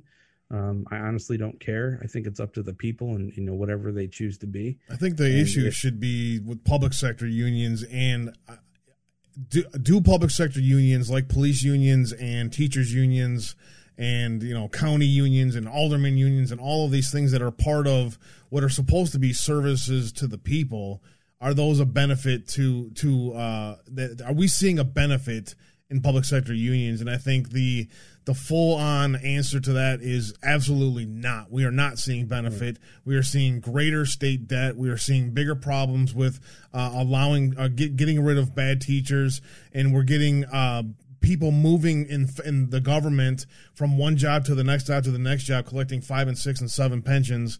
Uh, it's an issue that definitely needs to be addressed. And I, I, you know, again, these are a lot. These are things that you're going to get a chance to talk about. Uh, one other thing that's uh, lo- that's important to the people of Toledo and uh, the the mistake by the lake in general. That whole uh, group up there. That's a beautiful area. Uh, I got a chance to go down downtown Cleveland and hang out down by the Riverwalk and stuff there, and hang out uh, over, over on that side of the of the lake. There's there's a, a beautiful middle class uh, upper or I shouldn't say upper I'll say middle class uh, uh, um, minority community on the on the east side of Cleveland. There's there's big time uh, inner city um, uh, uh, minority communities in in um, Toledo. But the one thing that brings everybody together that's on the lake is the the want to save and pre- prepare the lake for future generations and make sure that that the Great Lakes issues that are that are facing us, which are massive, uh, which was addressed by the Trump administration and, and the EPA under President Trump, to solve the Great Lake waterway issues with invasive species and uh, the Great Lakes Seaway project, which is massive for for tra- for uh, uh, shipping in the area and massive for industry in the area. All of these issues are are a big issue for your constituents. When you talk about what President Trump did for the Great Lakes Seaway project, as well as um, the the Great Lakes and invasive species in general, what kind of things that you want to look forward to to continue to make sure that uh, that our lakes and your, your shorelines are taken care of, parks and stuff like that in the future? Well, the first thing I think is we need to look at our ports. Um, we need to look at how we can leverage our lakeside to, you know, give back um, to the community from, you know, with with respect to creating jobs here in our in our area. I mean, we have, if you go across the country and you look at waterfront communities, they're just entrenched with small businesses. They're flourishing. I mean, go up go up into Michigan and go hang out on like Lake Fenton or some of the smaller lakes, and everywhere you go, you know, there's these small little niche communities that you know people vacation at. They it's just little cornerstones of America is what I'd like to call it. And we have um, a huge lakefront here in the Toledo area and in, in, in this in the ninth district. And you know, Port Clinton um, is you know there's a there's a huge development downtown that's ongoing, but if you drive down the main street of Port Clinton on the waterfront, you see a Burger King, you see a Frisch's Big Boy, you see a bunch of hotels, and then you see a bunch of uh, charter boat uh, establishments and maybe one or two restaurants. And why am I saying that is because that's your developed lakefront, a Burger King restaurant, right? Why does a Burger King restaurant own lakefront property? Because nobody else wants it.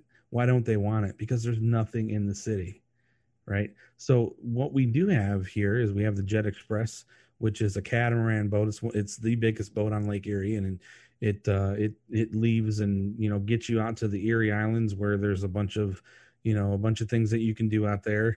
Um, it's bachelor and bachelorette parties are pretty famous out there. There's a huge set of restaurants and bars and, and attractions, and you know um, they have they have a lot of things to do there. But all Port Clinton does is it serves as the what they call us the walleye capital of the world and the home of the Jet Express. And you know I don't know about many people in this community, but and I love the Jet Express. I love what they bring to the community, but I don't want my downtown to just be, you know, home of the Jet Express. I don't want it to be a lift off to another vacation area. I want this to be a vacation area. I want people to want to come here. And I have I'm I fortunately live in a in a what I would consider a vacation area in Port Clinton. I live on the outskirts of of the town, but you know I live in a boating community. I mean I have, I have a dock and I have there's you know car, canals are cut out here and you know, in the summer, this is like, you know, everybody drives a golf cart and everybody's out having a good time. Everybody knows each other's names. I mean, this is the kind of community that I think Port Clinton uh, desires but doesn't have. But if you take that and you, it, it, just transcends to every other city here on the waterfront.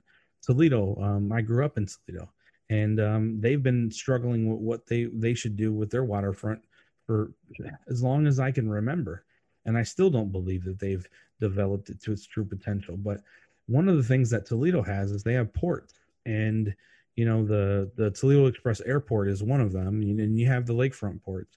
There's, I think, we're missing a golden opportunity there to to you know update our ports and and get us to be competitive with some of the other large ports across America and stop wasting our money. We have General Motors, we have we have Jeep, we have all of these other factories there that are you know, shipping all of their products out on rail car when they could be taking advantage of our beautiful waterfront and you know and sending some of their products out that way. I mean, it's it's it doesn't take much to do these things. We just need to put the right minds towards them.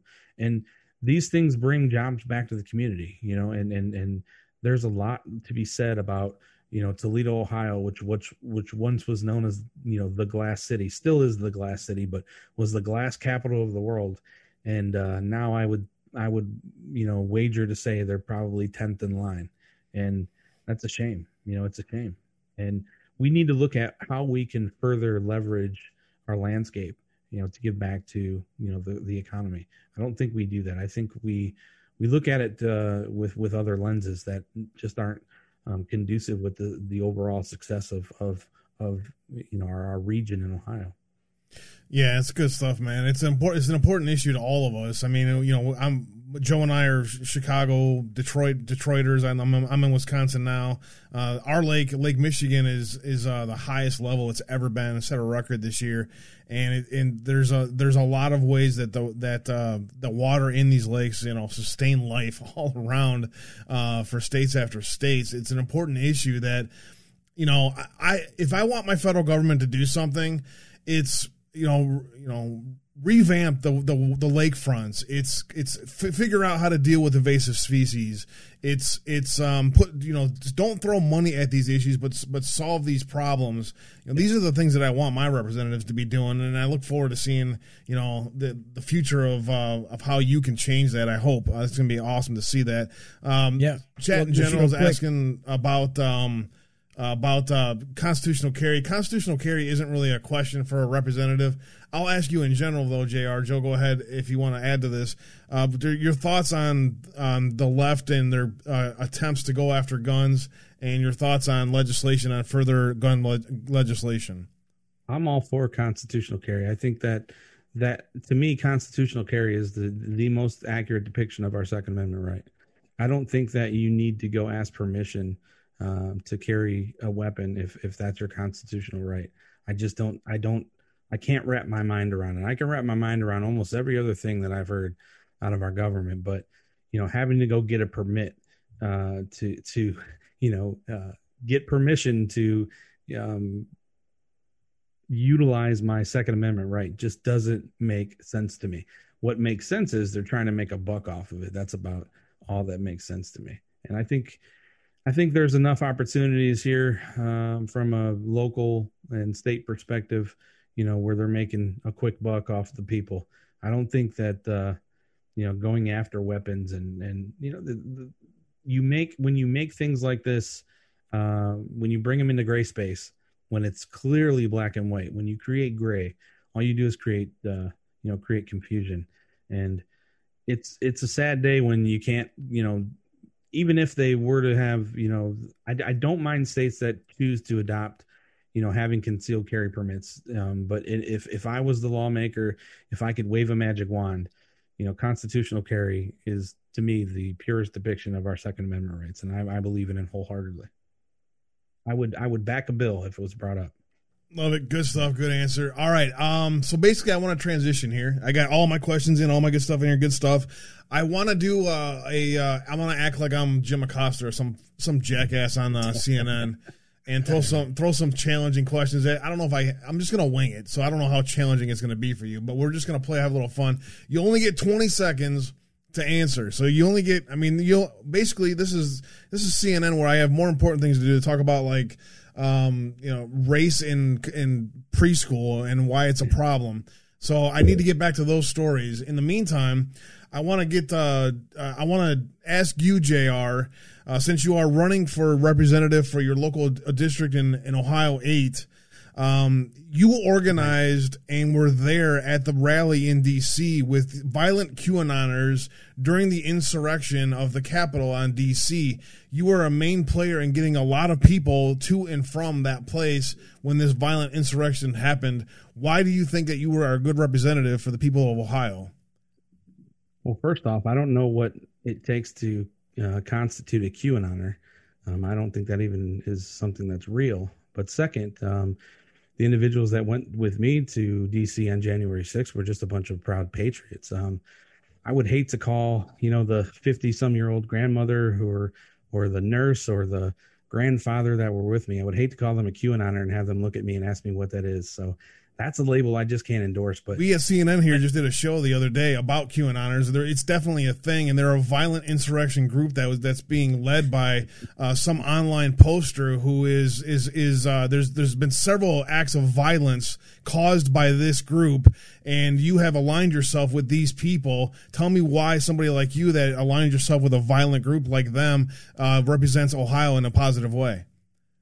Well, I don't. I would. I would have to say that uh, you know I I look at the QAnon group as a as a if you want to call them that. I, I look at them as a bunch of people that were tired of being misled by the mainstream media. There was information put out there in the internet, and they had curious minds like I would expect all Americans to have and they looked to find information for themselves. They turned off the TV and they went out and they read the notes of the, you know, of the Congress. They looked at the laws. They they listened to all different forms of media, but they found a common ground in the fact that they thought that uh, everybody was lying to them. And five people died at the Capitol, sir. Five people died at the Capitol, and you helped organize a group of several people to be there. Are you proud that you were there, and are you proud that the group that you organized resulted in the death of five people? I'm absolutely proud of the fact that I went to the you know to to the country's capital in support of the president, and the five people that died chose to be there.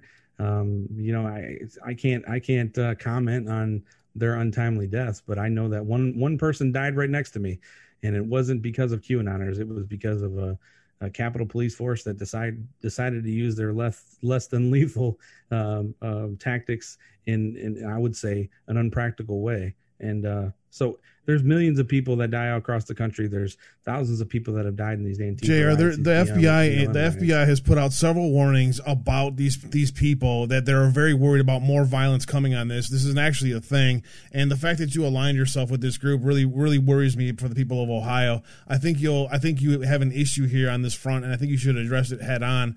These people are violent insurrectionists, and I, just just dodging the question isn't gonna be isn't gonna solve the problems for the people of Ohio. Well, I don't. I don't think that it's. I don't think there's legitimacy in calling these folks violent. No, you're doing a good job. I don't think. I don't think there's legitimacy in calling them violent. I really don't. I think that uh, there were some. There were some folks there that decided to be violent. But look, I have an Ozzy Osbourne T-shirt in my closet. I'm not biting off the heads of bats. Okay, so let's just put it that way. You know, this. This. This.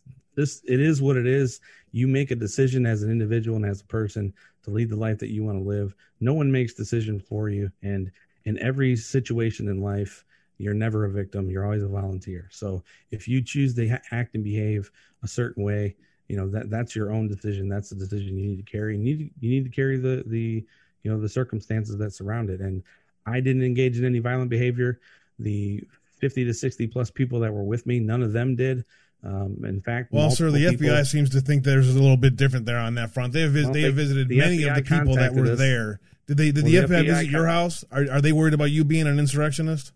I don't think that's your business, but the FBI contacted us and none of us did anything illegal or unlawful. So here I sit today as a lawful citizen with no criminal record. So I think you've answered the question for yourself. Fuck yeah, I love it. That's as best I got. Good shit, man. That's Good, shit, and it's gonna come. It's gonna happen. Yeah. It will. It will. It but will. you know what? The record's there, right? The record's there. The first time I was on TV, uh, the first time I was on, you know, Fox News, I wore a Q shirt. I explained the story on why I wore it. Uh, I've been consistent every time in, in in telling, you know, how I came across Q.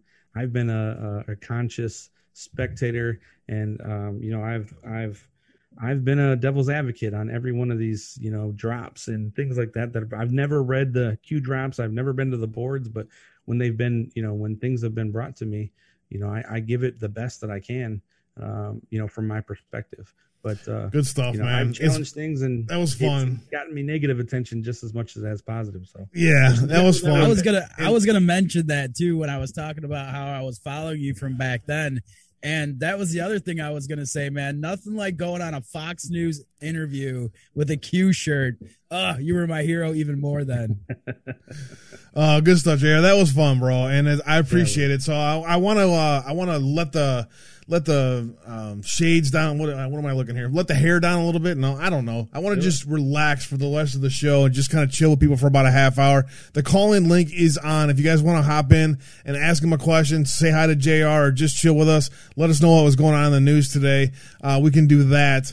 Um, Jr. Appreciate you being here with us, man. I look forward to what else I, what else we can do to to prepare you. Um, I had I had a list of other art of other questions that you're gonna get from like the mainstream media. Maybe we'll do that again sometime in the future. What do you since since you've been back, you you and Pixels, and I asked Pixels to come on today, but he's got a bunch of stuff going on, so I can understand that. But I want to have you and Pixels on to talk about the show. Can you tell us a little bit about Ear Candy? What's the show about? What do you hope to uh you know how do you prepare for it? What do you what do you want for the show to be? And then what what kind of time frames do you guys go live? Uh, what's your show schedule at? So we go live every Tuesday and Saturday um, from 11 to 1, 11, 11, a, 11 p.m. Eastern to 1 a.m. Eastern.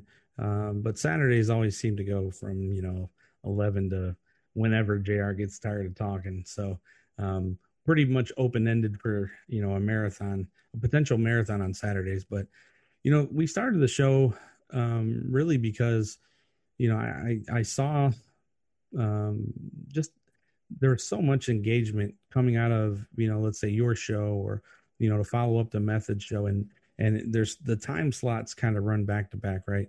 And um i i could i could gauge the i don't know just just the feel of things where you know people were just missing an opportunity to just sit back and hang out and chat right? And so um I had when I, you know, um, developed and put together my personal YouTube channel, which has since become Ear Candy. I've renamed it, but uh, um, when I got the, you know, the amount of followers that were needed or the amount of uh, audience members that were needed to go live, um, I would go on and you know just at random because I've always said I'm not a when I when I got into this, I really looked at so I know that I have a potential to crush absolutely crush anything I put my mind to. So if I wanted to be a broadcaster and a live streamer and I wanted to do this professionally and quit my job, if I put my mind to it, I could do it and I would knock it out of the park. I know that. Okay. But I didn't want to do that. And I also know along with my personality, some people can can easily see that I could potentially be, let's say, a competition in some form or fashion. So I wanted to eliminate that right out of the gate. I wanted it to be known that I'm not going to be a live streamer. I'm not here to hijack anybody's platform. I'm not here to do any of those things. I'm not going to sell you my merch. I'm not going to do any of that.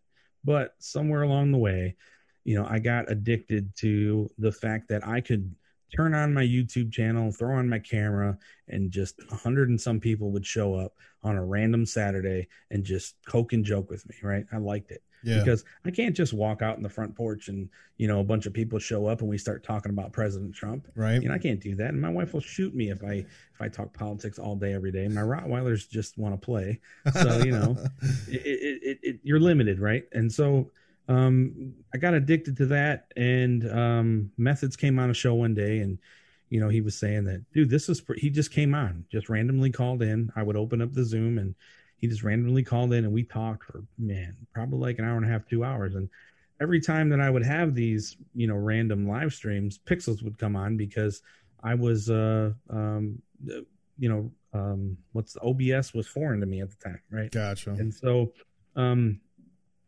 he was there as kind of like technical support you know slash um helping a brother out right? Making sure i didn't run off the rails.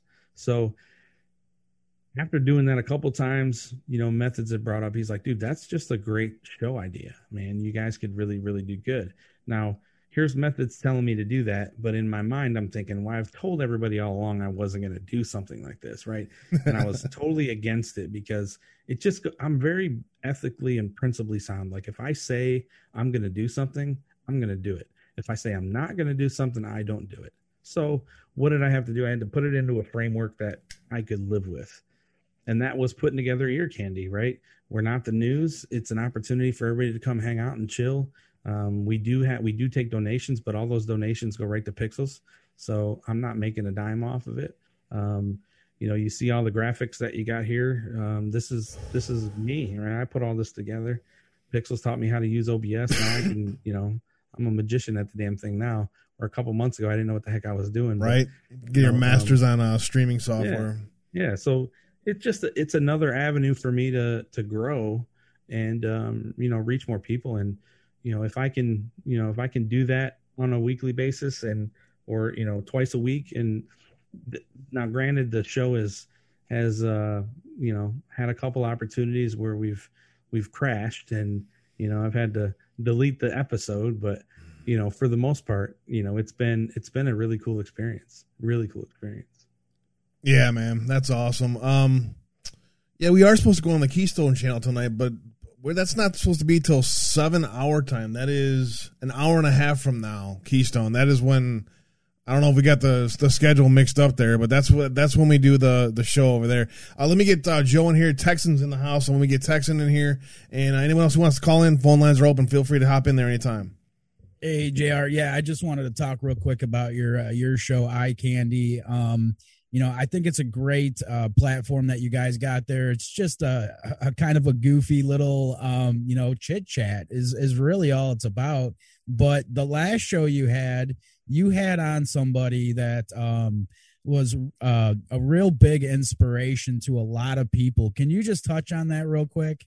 Yeah. So um, during the show with Red Pill, um, it was brought to me that um, you know the Ohio uh, opioid crisis is pretty serious and it's impacted a lot of people and a lot of people's families and how would i handle that in congress? Is that something that i would be willing to take on as a as a platform issue? And if so you know what would i do? And so my feedback was that you know um, even though you know whatever people's perceptions are of me um, whatever their thoughts of who does jr hang out with and who does jr associate with people would be surprised to know that one of my closest friends is a former, you know, felon and a, heroin, former heroin addict. And, he's also become a guy that I call brother, and he's now my tattoo artist. And uh, you know, I decided that uh, well, my message was that I think that Congress is extremely out of touch, and I think that our lawmakers are extremely out of touch with you know the real population. And what I would do as a congressman is I would reach out to you know the network of folks that I have, and um, I would bring the professionals to the table, the people that have experienced it, and he would be you know a person that that I would tap as a as as brain power. And so bringing him on the show and getting him to share his story was one a testament to you know show people that I do associate with folks like that. I do believe in people. I do believe that people can change, and you know he's living proof of it. But the other part of it is, is to show the human side of him, what he's gone through, and the fact that you know he's grown to a man that doesn't accept excuses. And I think that that is a, a missing link when it comes to the crisis as just as much as I is uh, saying the system failed because the system has failed. It's it's just like any other thing in society. It's become about the dollar. Yeah, and, it's uh, he really. I mean, he really has a great story. That's why I wanted to touch on it, but just to kind of show another side to you too, because even people that may have had problems in the past, you're the kind of person that looks past that and realizes that people do get second chances. Right. They really do, and right. and the second chances that people get not everybody gets them and this right. guy got one and he has you know just talking about him right now is giving me the chills because of his story what he's been through um, but one of these days man i really and honestly truly i want him to do a tattoo on me i don't care how much it costs because he is badass and to be able to spend some time with him you know an eight hour day or something with him would just be a great conversation overall so i just oh, wanted to bring that up real quick uh, he's a great dude, and, and you are too as well. Texan, I see you in the background there, brother. How are things going? You got a question here for JR? He's muted. You're you're muted, uh, Texan. Man, unmute. How's that? There you There we go. Brother. What's good, brother? Uh, I'm like Abe. I'm hell on the mute button. Anyway, uh, yeah, I got a question for Jr. Uh, where do you stand on uh, constitutional carry? Um, that's one of the things we talked about just probably well ten minutes ago. But um, yeah, I, am I, I, put it in the. I'm sorry, I put it in the chats, and then uh, I got a phone call and I missed it. And but oh, no I, problem. I really, I, I really want to know where you stand on that. I I personally believe that uh, constitutional carry is is the is the purest representation of our rights, our Second Amendment rights. I personally don't feel that we need to go ask permission to um, to utilize and our rights as as Americans. I think it's constitutionally given to us. I even have, I'll be honest with you guys, I even have a, I even have a little bit of me that doesn't like the fact that felons can't come out and get reformed and carry a gun. I I, I really don't like that. Uh, I think everybody has the right to protect themselves, and um, you know, if a felon wants a gun, they're going to go get a gun. You're just going to put them into their past to go get it. You know, the, the guns are not hard to find. They're not hard to make. Uh, you know, slapping a, a, a, you know a restriction on someone um, just because, again, if the system worked, if the system worked the way we we like to say it does, and people go in and they serve their time when they come out, then you know there should be that history there, uh, that stamp there that says that they've they've committed that crime. But if they go through reform um, there's nothing that should should stop them uh, from from owning and, and, and, having a firearm, in my opinion. Um, I don't think Sorry. they're gonna, you know, I don't think they're gonna cause. I don't think they're now. I do, I do think that uh, these things could be that that could be a very uh, you know over, overarching answer, and no question is easily answered that you know that easy. But I, I do think there's a, there's scenarios where you have to look at them on a case by case case by case basis. And I do think that there are certain crimes that should prevent you, but just the you know right now it's you know a felony and that's it. You know I I think they should. Uh, I think gov- the government and the federal government, the state government should look at that you know from a different lens. I I, I just truly don't think you should take away someone's rights just because. Well, I appreciate you. I appreciate you answering that, and I'm sorry that I asked the same question over again. But like I said, I missed it, and I really wanted oh, to hear what problem. you had to say about that. And uh, you know, I agree, I agree with you, man. Uh, but you know, I do believe there are stipulations on that. I mean, once once you've been committed, once you've been committed of a felony, and you know, uh, you you've done your time, you know, and you've done it flawlessly, and like I said, it's supposed to be rehabilitated. The first time, you know, I think that you should your rights should be reinstilled. Now, if you're a repeat offender two or three different times and they're violent and they're they're felonies, no, then I then I think that right should be stricken. But I, I believe I believe in that one time, that right. second there, chance, like y'all were talking about. Yeah, there, there, there's a there's a very very um, you know um, complex set of, of of parameters and factors and decision points that should go into that decision. But I think that our effort as a government should be to you know ensure that rights are retained, not taken away we should do everything to make sure that people are given their rights and their rights are restored. But instead, we do everything to make sure that they're taken away and stripped, and that's not the right behavior. You know, I give you I give you a, a quick quick story. Um, last last week, I was contacted by a gentleman who lives in um, my township, and the local board of trustees were trying to pass a law. Uh, this is an unzoned township. They were trying to pass a law that uh, would cause you know the would give the authority to the township township trustees to um, lay lay claim on what is considered um, essentially too many vehicles on your property. And the reason why is because he has a, a house that he bought and he bought it, you know, predominantly for the land. It has a house on it. No one lives there. He uses it as a place where he can go and just work on cars. Now, some of the when you drive by the house, you may look at it and think, "Oh, that's kind of like a junkyard," but really not. And it is an eyesore. It doesn't look, you know, very attractive. But at the end of the day, uh, he bought the house in the county because it's unzoned and because he can use it. And the the vehicles that he has, the, you know, I'd say ninety percent of them are in. He's probably got forty or fifty vehicles on the property. It's not a small property, but it's not tremendously big. But regardless, he called me and said, "Look, I'm I have the board of trustees They're getting ready to pass this this law. It's unzoned. What can you do to help me?"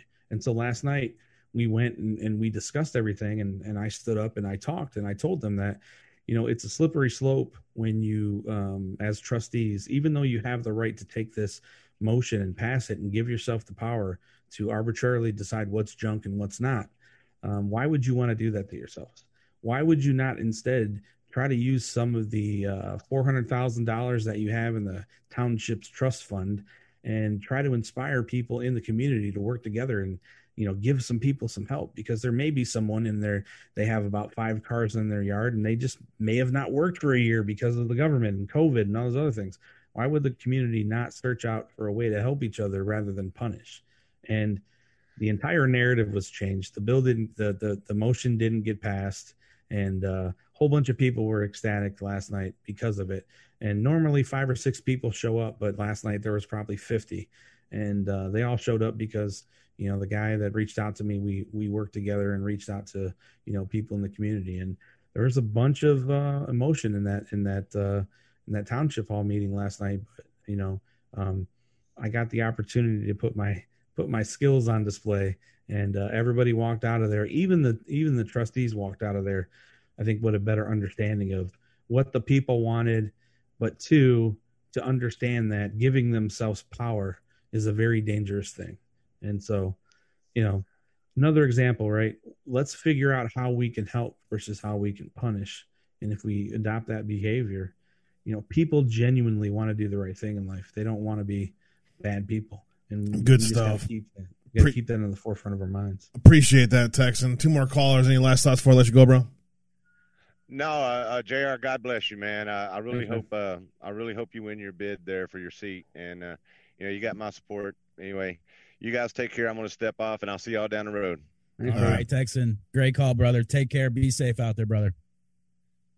Much love, Texan. Appreciate you very much. Let me look at the next caller here. We're going to try to get these last two in as quick as possible. We got AOC in the house, and then uh, uh, 516, we'll get to you in just a moment. Let me get uh, AOC in here, and uh, we'll see what's going on with him. Good, th- thank you, chat, for everyone out there. Don't forget, uh, in about an hour, we'll be over at the Keystone Channel hanging out with them uh, for about an hour or so, so that'll be fun.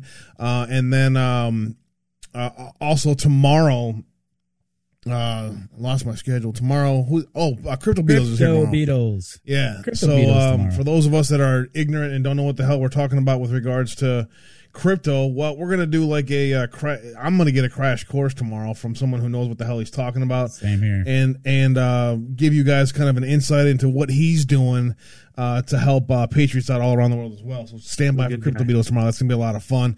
AOC's in the house. AOC, I only got like like uh, five minutes for you, bro. Make it quick. What do you got? Uh oh, looks like he's broke. What's up, yeah. AOC? You there, brother?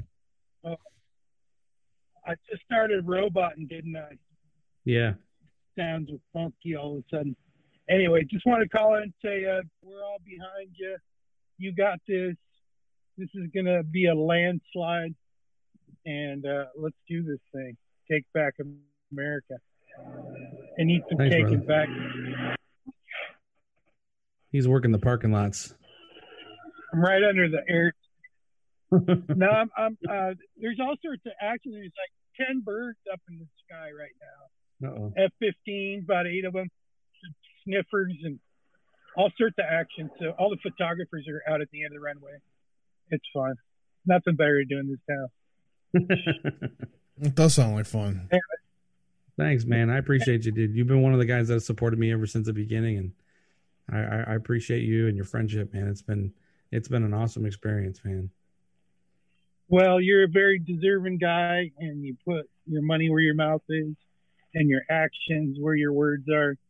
And so, what more can we help ask of a fellow citizen, much less somebody running for an office in the Congress? You know, so uh, that's who we need in there. People like us, and yeah, you're that, us. That's that's one thing I'll say, and I've said it before on other shows. I might not be in your district. You might not be able to vote for me, but there's um, plenty of ways you can support because I don't need to be in your district and to be from your state and your area um, to have your common, you know, t- to share in our common beliefs, right? So um, I'm going to do the best that I can in Congress to represent the people, but damn it if I'm not going to be representing every true red blooded American out there because that's all I know. So with that in mind, I mean, you know this is the grassroots race it's a grassroots effort so every dollar counts. And uh, the last thing that um, i ever do and that i've ever done throughout this whole process is ask for money. And uh, this time i need to. Well we got the link out there in the chat everyone. Do me a favor if you can't help or either way whatever you can do grab the link and just post it wherever you can on your social media and say help a fellow patriot uh, in a tough race. We need your help, and let's get some fundraising going for Jr. But it has to be you have to you have to share it out as far as you can on your own. So just create the individual, you know, grab the link, paste it into a post, and say help a fellow patriot out, um, and then keep sharing those as much as you can while you're out there on social media. And let's see what the, the patriot community can do to help Jr. And we'll continue to do fundraising from now until well, the day you get elected. So we'll be continuing to do that and helping to support uh, yourself and Mark Pukita. Um, we're going to have other uh, uh, representatives on from Ohio too. Ohio is an important state, and we need to be making sure that we stay engaged over there for sure.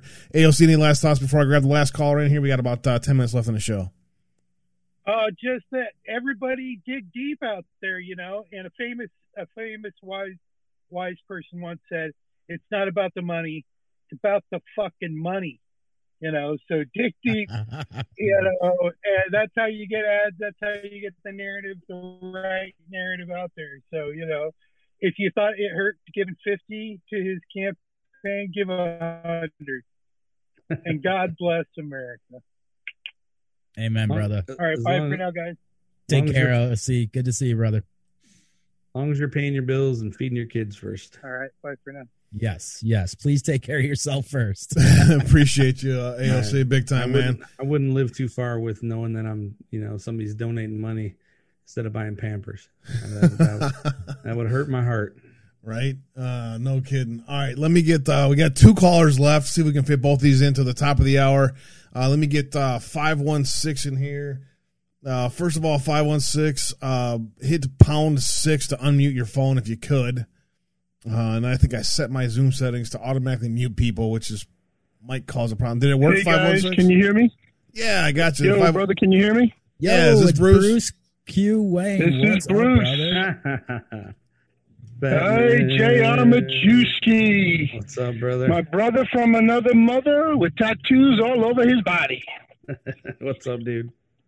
I got to ask you a really serious question. Mm-hmm. Aside from your immediate goals for your state as a local representative of Ohio, can you please tell us what your long term aspirations are to stay in Congress or not?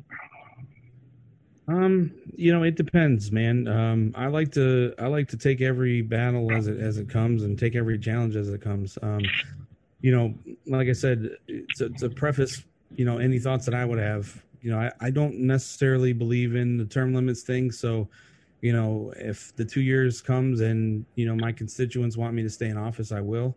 Um, one thing that's a challenge for me uh, is going to be leaving the industry that I'm in. That's a it's an ever moving industry. It's highly technological, and uh, it's going to be hard for me to leave that industry and then jump right back in. You know, so um, you know, leaving is a huge risk for me. It's a huge career decision, and it's a huge pay cut. So, you know, I'm gonna have to think about that. But um, yeah, the sky's the limit, man. Um, somebody just tell me I can't be president, and we'll just see what happens. hey, Jr. What's that? You brother? can't be president. Yeah. You can't be president. we'll see about that. We'll see about that. I, again, man, right. I don't. I don't want to be the president of the United States of America. I won't lie to you. I do not want to be the president, and I mean that. I'm not just saying it. Um, I want to inspire people that want to be the president. I want to inspire people that want to be congressmen, and um, I hope that you know we have some people that that come out of this entire, you know, uh, paradigm that we're dealing with now on a national level, and they take keys from people like us to, you know, um, you know, ingrain themselves with their communities, both, you know, socially and politically, and they they they realize they can make a difference. But you can't make a difference sitting on your ass on the couch. You got to go out and do something, and uh, until people start doing that. This this is the uh, we we get what we deserve, garbage in, garbage out. So, um, you know, I'm willing to get out there and take the garbage out. Amen to that, and uh, God bless all of you. And you have God on your side, Jr. Just keep doing what you're doing. Abe, Joe, same thing, brothers. Just keep doing what you're doing. Much love to all of you, and it was amazing hanging out with you all during uh, Jan 6. And uh, we need we need to have another rally, Jr. We need to have a uh, a rally to help support you. So let us know when that comes about, and we'll have a nice big party in your backyard again. I'm thinking I'm thinking the May time frame we're going to do something like that. That's that's that's definitely something that uh, me and Mr. Red Pill been talking about already. All right, very good. Perfect. Well, I will do Perfect. everything in my power to make sure I'm there. Thanks, brother. All right. Much love, guys. I'm almost at my location. I'm going out to dinner with a business partner. and I will talk to you soon. Hey, right, take bro. care of yourself, Bruce Wayne. God, God bless you, brother. Uh, we'll yeah. keep calling in. Thank you, brother. Always. Much love, Bruce Wayne. Good to hear from you, brother. Same back at you, brothers. Ciao. Bruce Wayne in the house hanging out with us. That's pretty cool. Good to hear from him. And finally, our last caller for the day. Uh, poor Trisha, poor Trisha had to wait forever for me to get her in here, and now we're just trying to get her audio uh, connected. Let's see if we can, if I can facilitate that. Uh, let's see. Hmm, Trisha, I am not sure why your audio didn't connect, but but uh, bottom uh, there it is. Is trying again. There we go. Now now she just got to unmute herself, and she's all set. Cool. So we should have uh, Trisha in here in a moment. Uh, thank you guys all out there in chat over there in Foxhole. Appreciate you guys. Uh, capable and Texas girl, thank you for for everything you've been doing. Uh, TAMGR, appreciate you. Leah Worth, yes, please do call in sometime. Uh, Anna Q, God bless you. Thank you for joining us here today. Donnie, oh, also uh, Jr. Uh, a, a hello from possibly a friend over in YouTube. Uh, let's see, where did it go? I wanted to make sure I said this to you while, while I got you here. Enlightened and prepared. Where did where did it go? Oh yeah, enlightened and prepared. Uh, Brian Polizzi, yeah, and enlightened and prepared. Those two uh, yeah. saying hello to you yeah. over on uh, YouTube. They were both in DC with us. Nice, Trisha. Can you hear me? I can. Um, I threw my phone in the fire yesterday with the firewood. I... Did I lose you? Uh oh. I was throwing in there accidentally.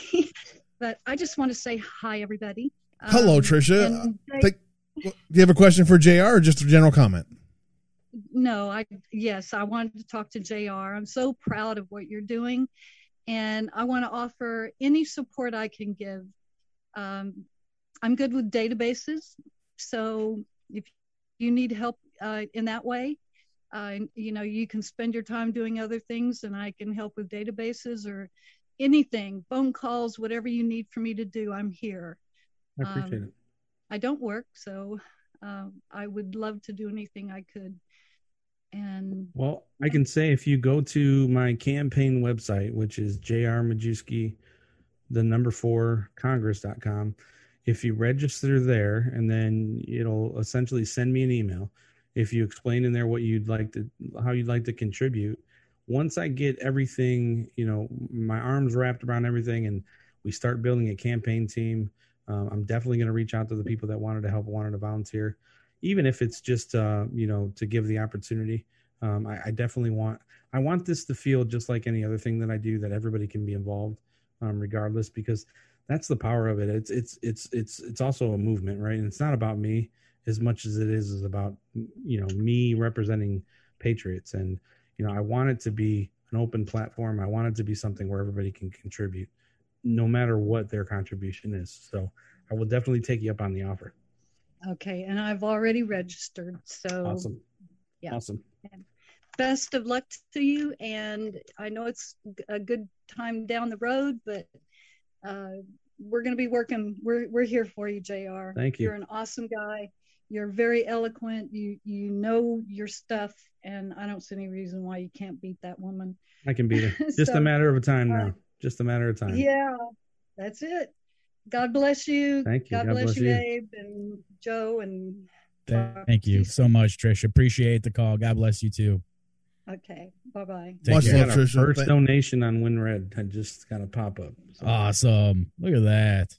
That's that's go. exactly how we do it, man. Is is like you said, grassroots. Um, everybody's input, everybody, you know, trying to help each other out. That's exactly what we need. So that that was a great call. I hope that uh, the support of the of the community will continue with you. I know it will actually, and um, you can count on me for whatever you need. So all you got to do, man, you got my number. You got uh, you know how to get a hold of me. You need anything that you think I can help with, fucking call me, and I got you. Uh, I was awesome hanging out with you in DC. I think you're a great patriot who loves this country, who loves their fellow citizens, and legitimately wants to make the world around him a better place while you're here. And I appreciate you very much for that uh, the people of Ohio would be uh, blessed and uh, would you know would, would turn out a lot better if they would allow someone with a different point of view who has been extremely successful in their life, who is uh, very personable, who understands the issues that the people want to be addressed, not the ones that waste our time, but the ones that actually help the people that you are there to address to uh, work for. And I think that perspective would do everyone there well. Jr. has been a lot of fun hanging out with you. Any last thoughts before we let all of our viewers go before we move on here today? And any thoughts on uh, when's your next show, stuff like that as well? Thanks for joining us, brother. Oh, thanks, man, and thanks, Joe. Um, you know, I just want to say I love all you guys out there, and you know, I know that um, you know things in life happen for a reason, and um, just like any other thing in life, you know, I'm going to approach it with common ethics, my my principles, and just do what I know is best, which is to be me, uh, in, inside and out. I'm I'm human. I'm fallible. I'll make mistakes. Uh, never find it uh, uh unnerving to to contact me, like I've said in the past if if there's something that I can prove, improve upon, if there's something that you see that I missed or a mistake that I made, I'm all about constructive criticism. Uh, it, it, it makes my day that uh, you know that people call me or get in touch with me and and try to help me because you know that that means that I've inspired you to take the time out of your day to do so. And if you take the time to contact me, I'll take the time to contact you back, and I, I will continue to live my life that way and you know, it's it's all about the people, and without you guys, you know, it wouldn't be possible. Every single one of you guys. So, it, the debt is mine, and and the privilege is mine too. So, thanks everybody. I, I, I truly appreciate it. And my next show will be Saturday, Saturday on Ear Candy, 11 p.m. Awesome, Jr. You are truly an inspiration. You're truly a patriot. You're just an all around great guy. I really appreciate you being on here. Let's not wait another six months though to do this again, okay, friend? You guys call me. I'll be on next week. I don't care, man. You just let me awesome. know and, and I'll come on, dude. Awesome. Appreciate it, brother. Yeah, appreciate it big time. All of you guys out there in chat, appreciate all you guys. And, and like I said, if you can help uh, JR in any way, if you can't personally help, just create a post and say, hey, a fellow patriot uh, needs help and help spread the word about that link that has been dropped out there in chat. I'll also add that link to the podcast and the other videos for today's show. So we'll see what we can to help uh, JR out. And, uh, you know, like I said, man, I look forward to hearing more about uh, WinRed and any other uh, breaking news on that front if you want to uh, let us know. I'm sure you'll let us know on Ear Candy, which will be what time is that on uh, Saturday night? Uh, 11 p.m. 11 p.m. All right, excellent. Appreciate that. Great job today, Jr. I hope you enjoyed it. I know I did, and uh, we could definitely do this again sometime soon, bro. Let's do it, man. Let's do it every month. Let's do it once a month. How about that? We'll just commit. There we go. Let's do it. All right, I'll see you uh, the first week awesome. of April. All right. Awesome. Sounds good. Don book it. I don't even have to worry about it anymore.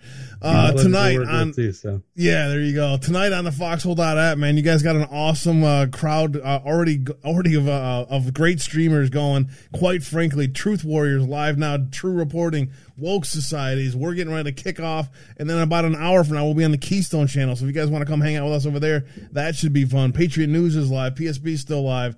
Later on tonight, Neo is going to be live. You're not going to want to miss that. Uh, as well as One Foot Five SD, Joey Mormon, Crypto Beatles, all kinds of great content. Check out the Foxhole app when you guys get time. Help spread the word about what we're trying to do here. And finally, much love and God bless you all. Thank you very much for joining us here today. I look forward to seeing you guys tomorrow with Crypto Beatles in the house. You're not going to want to miss that. That's going to be a lot of fun for sure. And I want to say finally to all of you out there in chat, the mods, and everyone helping behind the scenes. Thank you from the bottom of my heart for all the work you guys put in to make this show successful. Without you, Joe and I aren't here, and we can't do this. Much love. God bless you all. You guys keep kicking them in their cabals. That's what I like to see. I love, love it. it. You guys are the Thanks. ones that do it. Thanks, brother. Appreciate it. Appreciate you. Much bro. love. Much love, everyone. God bless you all. Have a great evening. See you guys in about an hour over the Keystone Channel. Treat the word impossible as nothing more than motivation. Relish the opportunity to be an outsider Embrace that label. Being an outsider is fine. Embrace the label. Because it's the outsiders who change the world and who make a real and lasting difference.